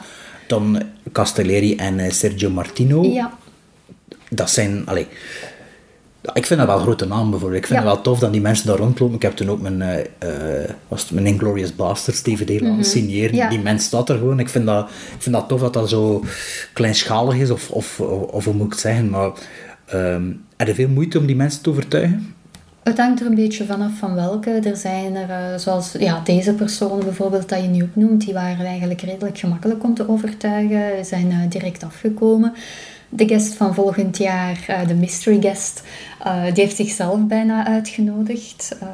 dat hij altijd maar bleef aandringen van nodig mij uit alsjeblieft, nodig mij uit alsjeblieft. Maar die heeft ook wel, wel een oeuvre die erbij past. Absoluut, absoluut. Dus we gingen wel direct akkoord. Oké. Ehm, en ja, dan zijn er anderen dat we zo een beetje proberen, maar die, ja, die wat ofwel moeilijker doen, of, eh, ofwel die, die niet graag reizen met een vliegtuig bijvoorbeeld, eh, enzovoort. Dus ja. En ehm, moet ik het zeggen, mm, Tobe is al overleden. Ehm, is, is er een, een volgende generatie, want de meeste gasten zijn al van een bepaalde leeftijd. Ik zou over het algemeen toch de indruk. En al zegt op een, moet ik zeggen, en de, zie je dat goed komt in 20 jaar met die gasten? Ik zal het Nee. zeggen. Nee, nee, want iedereen dat we uitnodigen, over, binnen de paar jaar zijn die overleden. Ja. Dus we moeten nu altijd wel twee keer nadenken van, hmm, is wel een goed idee om die uit te nodigen, want Wel, nu dat ze nog leven, beter dan dat ze de overleven curse zijn natuurlijk. offscreen. Is dat een running gag, de curse of ja. offspring? ja, ja, ja. Ja, maar ja, ik denk dan, ja, wie kun je binnen 20 jaar gaan? Van dat, dat genre, de genre generatie, dat ja. vind- ja, oftewel moet dat nog komen bovendrijven. De, de, ja, de jaren 80 hadden natuurlijk ook wel nog wat genre, maar ja, de Ja. jaren 90, wie had het dan beginnen uitnodigen, hè, als het zo, zo Ja, werken? maar dat is natuurlijk ook voor onze leeftijd en zo, denk ik dat wij meer zoiets hebben van, ah ja, wij denken aan, aan onze nostalgische periode, maar uiteindelijk, eh, ja, over twintig jaar, de jaren 90 is ook echt wel cult, hè. Ja, Zelfs ja. voor een zekere generatie is de jaren 90 nu al cult. De, de, ehm, eh, Richard Stanley is iemand dat kan opkomen, die, die, daarin zou Niklas passen. Winding Reven bijvoorbeeld. Maar die is eh, een- misschien al te groot, of dan misschien weer niet meer, ik weet het dan niet. misschien niet meer. Ja, nee. dat is inderdaad. Maar ik heb gehoord dat zijn nieuwe serie redelijk saai is. Dus, eh, Eh, wat, daar zijn er die beweren die al zijn films saai zijn ook natuurlijk. het is een dubbeltje op zijn kant, Ja, maar het is altijd wel interessant ja. om te zien, vind ik persoonlijk. Maar ehm, ja, de Too Old To Die Young is zeker zijn, eh, zijn serie. Ja. Ik heb het nog niet gezien, ik ben er wel benieuwd naar, maar ja, het zijn wel zeven of acht afleveringen van een uur en tien minuten. ja, inderdaad. En Dus ik weet niet of dat, dat te doorzetten valt eigenlijk. Blijkbaar met heel lange pauzes en heel traag gesproken en zo. En, en, en heel, ja, Het is niet echt iets om in de zomer naartoe te beginnen zien. Inderdaad, het is niet... En zijn de fan van zijn werk, omdat hij zijn naam had vallen? Of? Eh, sommige films be- ben ik fan van, zoals Only God Forgives vind ik eh, geweldig bijvoorbeeld. Maar dan zijn er andere dat ik echt niet kan inkomen, zoals Valhalla Rising. Ja. Ehm, En dat is een, eh, zijn Deense, of Deen, Deense films gezien? Ja, die De- zijn wel de, leuk, De? Pusher, Ja, ja, en, ja, eh, ja. Pusher-trilogie. ja, En die zijn leuker. wat is die andere film dat hij nu weer gedaan heeft? In Zweden? Oh ja, die is, die is redelijk leuk. Wacht, hè. Ehm, Eh, Night, Nightbreeder? Nee, dat is niet van hem. Nee. Nightwatch? Nee, dat is niet van hem. Dat is... nee, dat is niet van hem. Och, ja. Iets met een X? Ja, ik ken hem volgens mij hem op DVD. Oh, kan, ik niet, kan er niet opkomen. Nee, maar die is heel goed. Het is, een, het is een hele goede film in ieder geval. En iets als Drive, vind je dat dan? Die vind ik wel oké, maar zonder... Ja, een beetje overroepen voor mij. Ja. Omdat, omdat het de invloed te hard herkent erin. Dat je weet, ja, dat komt vandaar of dat komt vandaar. Of, of Nee, niet per se. niet speciaal, maar ik, ik vond wel een goede film, maar niet dat echt is bijgebleven. Ehm, en Richard Stanley, is het de Hardware en ehm was het Dust Bowl is een andere film zeker? Is dat iets Dust dat Devil, eh, ja. Dust Devil, ja. ja. Ja, ja, ja. Is dat iets dat, eh, dat eh, in uw eh, rijtje past? Of, eh, Absoluut, absoluut. Zou ook zeker eh, bij Offscreen passen. Hij heeft trouwens nog net een nieuwe film gemaakt. Juist, dus, eh, met, Jon- met, met, Met Jonas, eh, die Jonas die, de tweede unit gedaan. Jonas Govaert. En Nicolas Cage speelt er ook in, zeker. ja, ja, klopt. Dus dat kan waarscheinlijk ook wel op jullie programmatie belanden. Als Ja, het, eh, dat is, als- eh, ja, dat dat is zeker een mogelijkheid. Ja. Het is toch niet Nicolas Cage die afkomt eh, volgend jaar als special guest. Daar kan ik niks over zeggen, wie weet. Mandy, vond je dat goed? Nee, nee. ik vond dat verschrikkelijk. Ja, dat was... ik heb vorige week hier in Brussel de, de Lighthouse gezien. Aha. Waarde je fan van The Witch? Ja, dat wel. Dat was voor mij de favoriete film van dat jaar. En The Lighthouse was in Cannes, in wereldpremière gaan zeker. Iedereen was daar laaiend enthousiast over en ik vond dat echt verschrikkelijk. Dat was, ik had er grote verwachtingen over, alleen voor. En ja, dat, dat was goed geacteerd en dat zag er goed uit, maar dat ging nergens naartoe. Een beetje like Mandy. Het is wat dat ik gehoord heb, dat het inderdaad visueel verbluffend is en heel mooi om naar te kijken, maar daar blijft het bij. Oh, En vermoeiend ook. Het is enorm vermoeiend, omdat eh, Willem Dafoe is een personage die praat heel de tijd. eh, op een vrij, eh, moet ik zeggen, masochistische manier. En dat stopt niet. Die blijft heel de tijd... En is ook niet heel oud Engels gesproken of Ja, zo? en, ja, en dat begon... En dat was, een, dat was alleen in het Frans ondertiteld, dus dat was voor mij echt een oh. Maar naarhande dat het verhaal verder gaat, natuurlijk, zo af en toe met die Franse ondertitels was ik, kon ik nog wat meer begrijpen. Maar hoe verder dat gaat, hoe minder dat je wel beseft van, goh, ja, eigenlijk wat hij allemaal zegt, het is ook niet zo belangrijk dat het tot in de details Ja. Maar ik denk wel inderdaad dat ook het Engels is zoals het Engels in The Witch van die periode was. Mhm. Want de, eh, de regisseur is er heel maniacaal in als schijnt. Allee, toch met, de met The Witch was dat, moesten moesten de decors ook gebouwd worden volgens het procedé van destijds en zo. Mhm. Ja. Dus ja, het, eh, ik vermoed dat met, de, met een, eh, de Lighthouse dat dat ook wel zo Ja, zal geweest zijn. ja. In onze podcast doen we ook altijd, eh, niet altijd, maar vaak, een, ehm, een, dinges, een, eh, een segment dat we noemt Stockholm-syndroom, waarbij dat we elkaar films geven om ze te leren kennen. Dus ook de andere hosts worden dan verplicht om een film te bekijken. En ik heb een beetje de traditie ingebouwd als ik een gast heb, dat hij een film voorstelt, dat we dan in de loop van het najaar ergens, ook ergens inplannen om naartoe te kijken. Is er zo'n film dat je zegt van, eh, die film moeten jullie ontdekken of moeten jullie zien? Wel, je, je had mijn favoriete film aller tijden nooit gezien, Let's Scare Jessica to Death. Dus Ja. ik zou zeggen, begin daarmee. Ja, oké. En is dat een, een film die we gaan vinden, denkt u? Ja, ja, ja. Is dat Dus, een, eh, die ga je gemakkelijk vinden. ja, Alright. ze- misschien niet in België, maar als je een beetje op Amazon kijkt, eh, dan ga je zeker wel een dvd of zo vinden. maar in Ja. België wordt, er, wordt er niet echt meer gezocht. Het is uh, internationaal dat, ja. dat we zoeken. Eh, ehm, VHS-cassettes staan. Je ook een DVD-collectie of is het allemaal- Ja, ja, ja. Die dvd's die zitten in de, Ah, ja, ja. in de schuiven, want die zijn mooi, minder mooi om te zien, vind Ah, ik. Oké. Ehm, dat was zo. Ik weet niet, heb je nog iets eh, dat je wil pluggen of dat je reclame voor wil maken? Of, eh, het is het moment, hè. Hmm. Heb de naam nog niet gezegd van uw uitgeverij? Dat is eh, Moonlight Creek Publishing. En dan het eh, nieuwe boek van mij heet Strange Blood 71 Essays on Offbeat and Underrated Vampire Movies. Dus ehm, geen eh, klassieke vampierenfilms, geen gewone Dracula enzovoort. Zeker geen Twilight, maar alle soorten vampierenfilms die echt heel bizar zijn. Je hebt bijvoorbeeld eh vampierenauto's, vampieren gorilla's. eh, goh, een beetje van alles. Dus het zijn zeker niet de gewone graven en, en gewone monsters, maar het is echt heel breed. En het zijn echt ja, vampierenfilms voor mensen die denken dat ze eigenlijk niet van vampieren houden. Ja. En hebben ze allemaal gezien, alle 72? Nee, nee, nee. Want ik werk dus eh, samen met eh, verschillende andere schrijvers die telkens over hun favoriete vampierenfilms eh, hebben geschreven. En ik heb tegen hen ook gezegd van probeer mij te verrassen. Ik wil het echt heel bizar maken en zo. Dus, en ze hebben mij inderdaad wel kunnen overtuigen met... en kunnen verrassen met een aantal films die inderdaad heel obscuur zijn. Dat is Oké. heel fijn natuurlijk. Oké. Bedankt alleszins. Graag gedaan.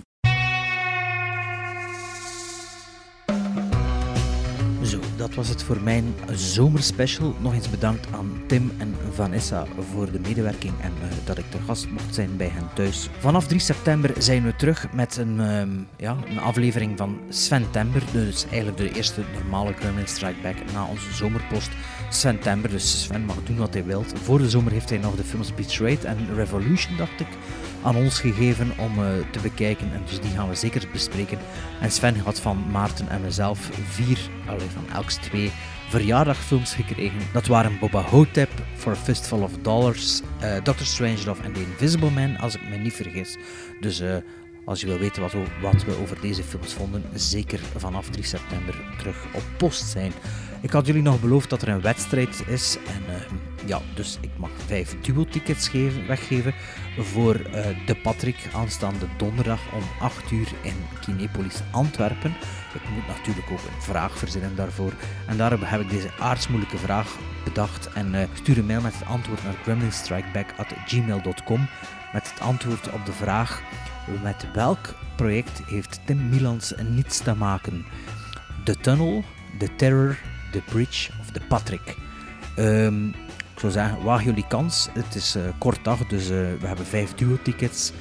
Uh, als je dit gehoord hebt voor 22 augustus en je bent vrij en je weet het antwoord op de vraag met welk project had Tim Milans niets te maken, de Tunnel, de Terror, de Bridge of de Patrick, stuur gerust een mailtje en ik denk dat de kans groot is dat jullie wel aanwezig kunnen zijn donderdagavond op de avant-première van De Patrick.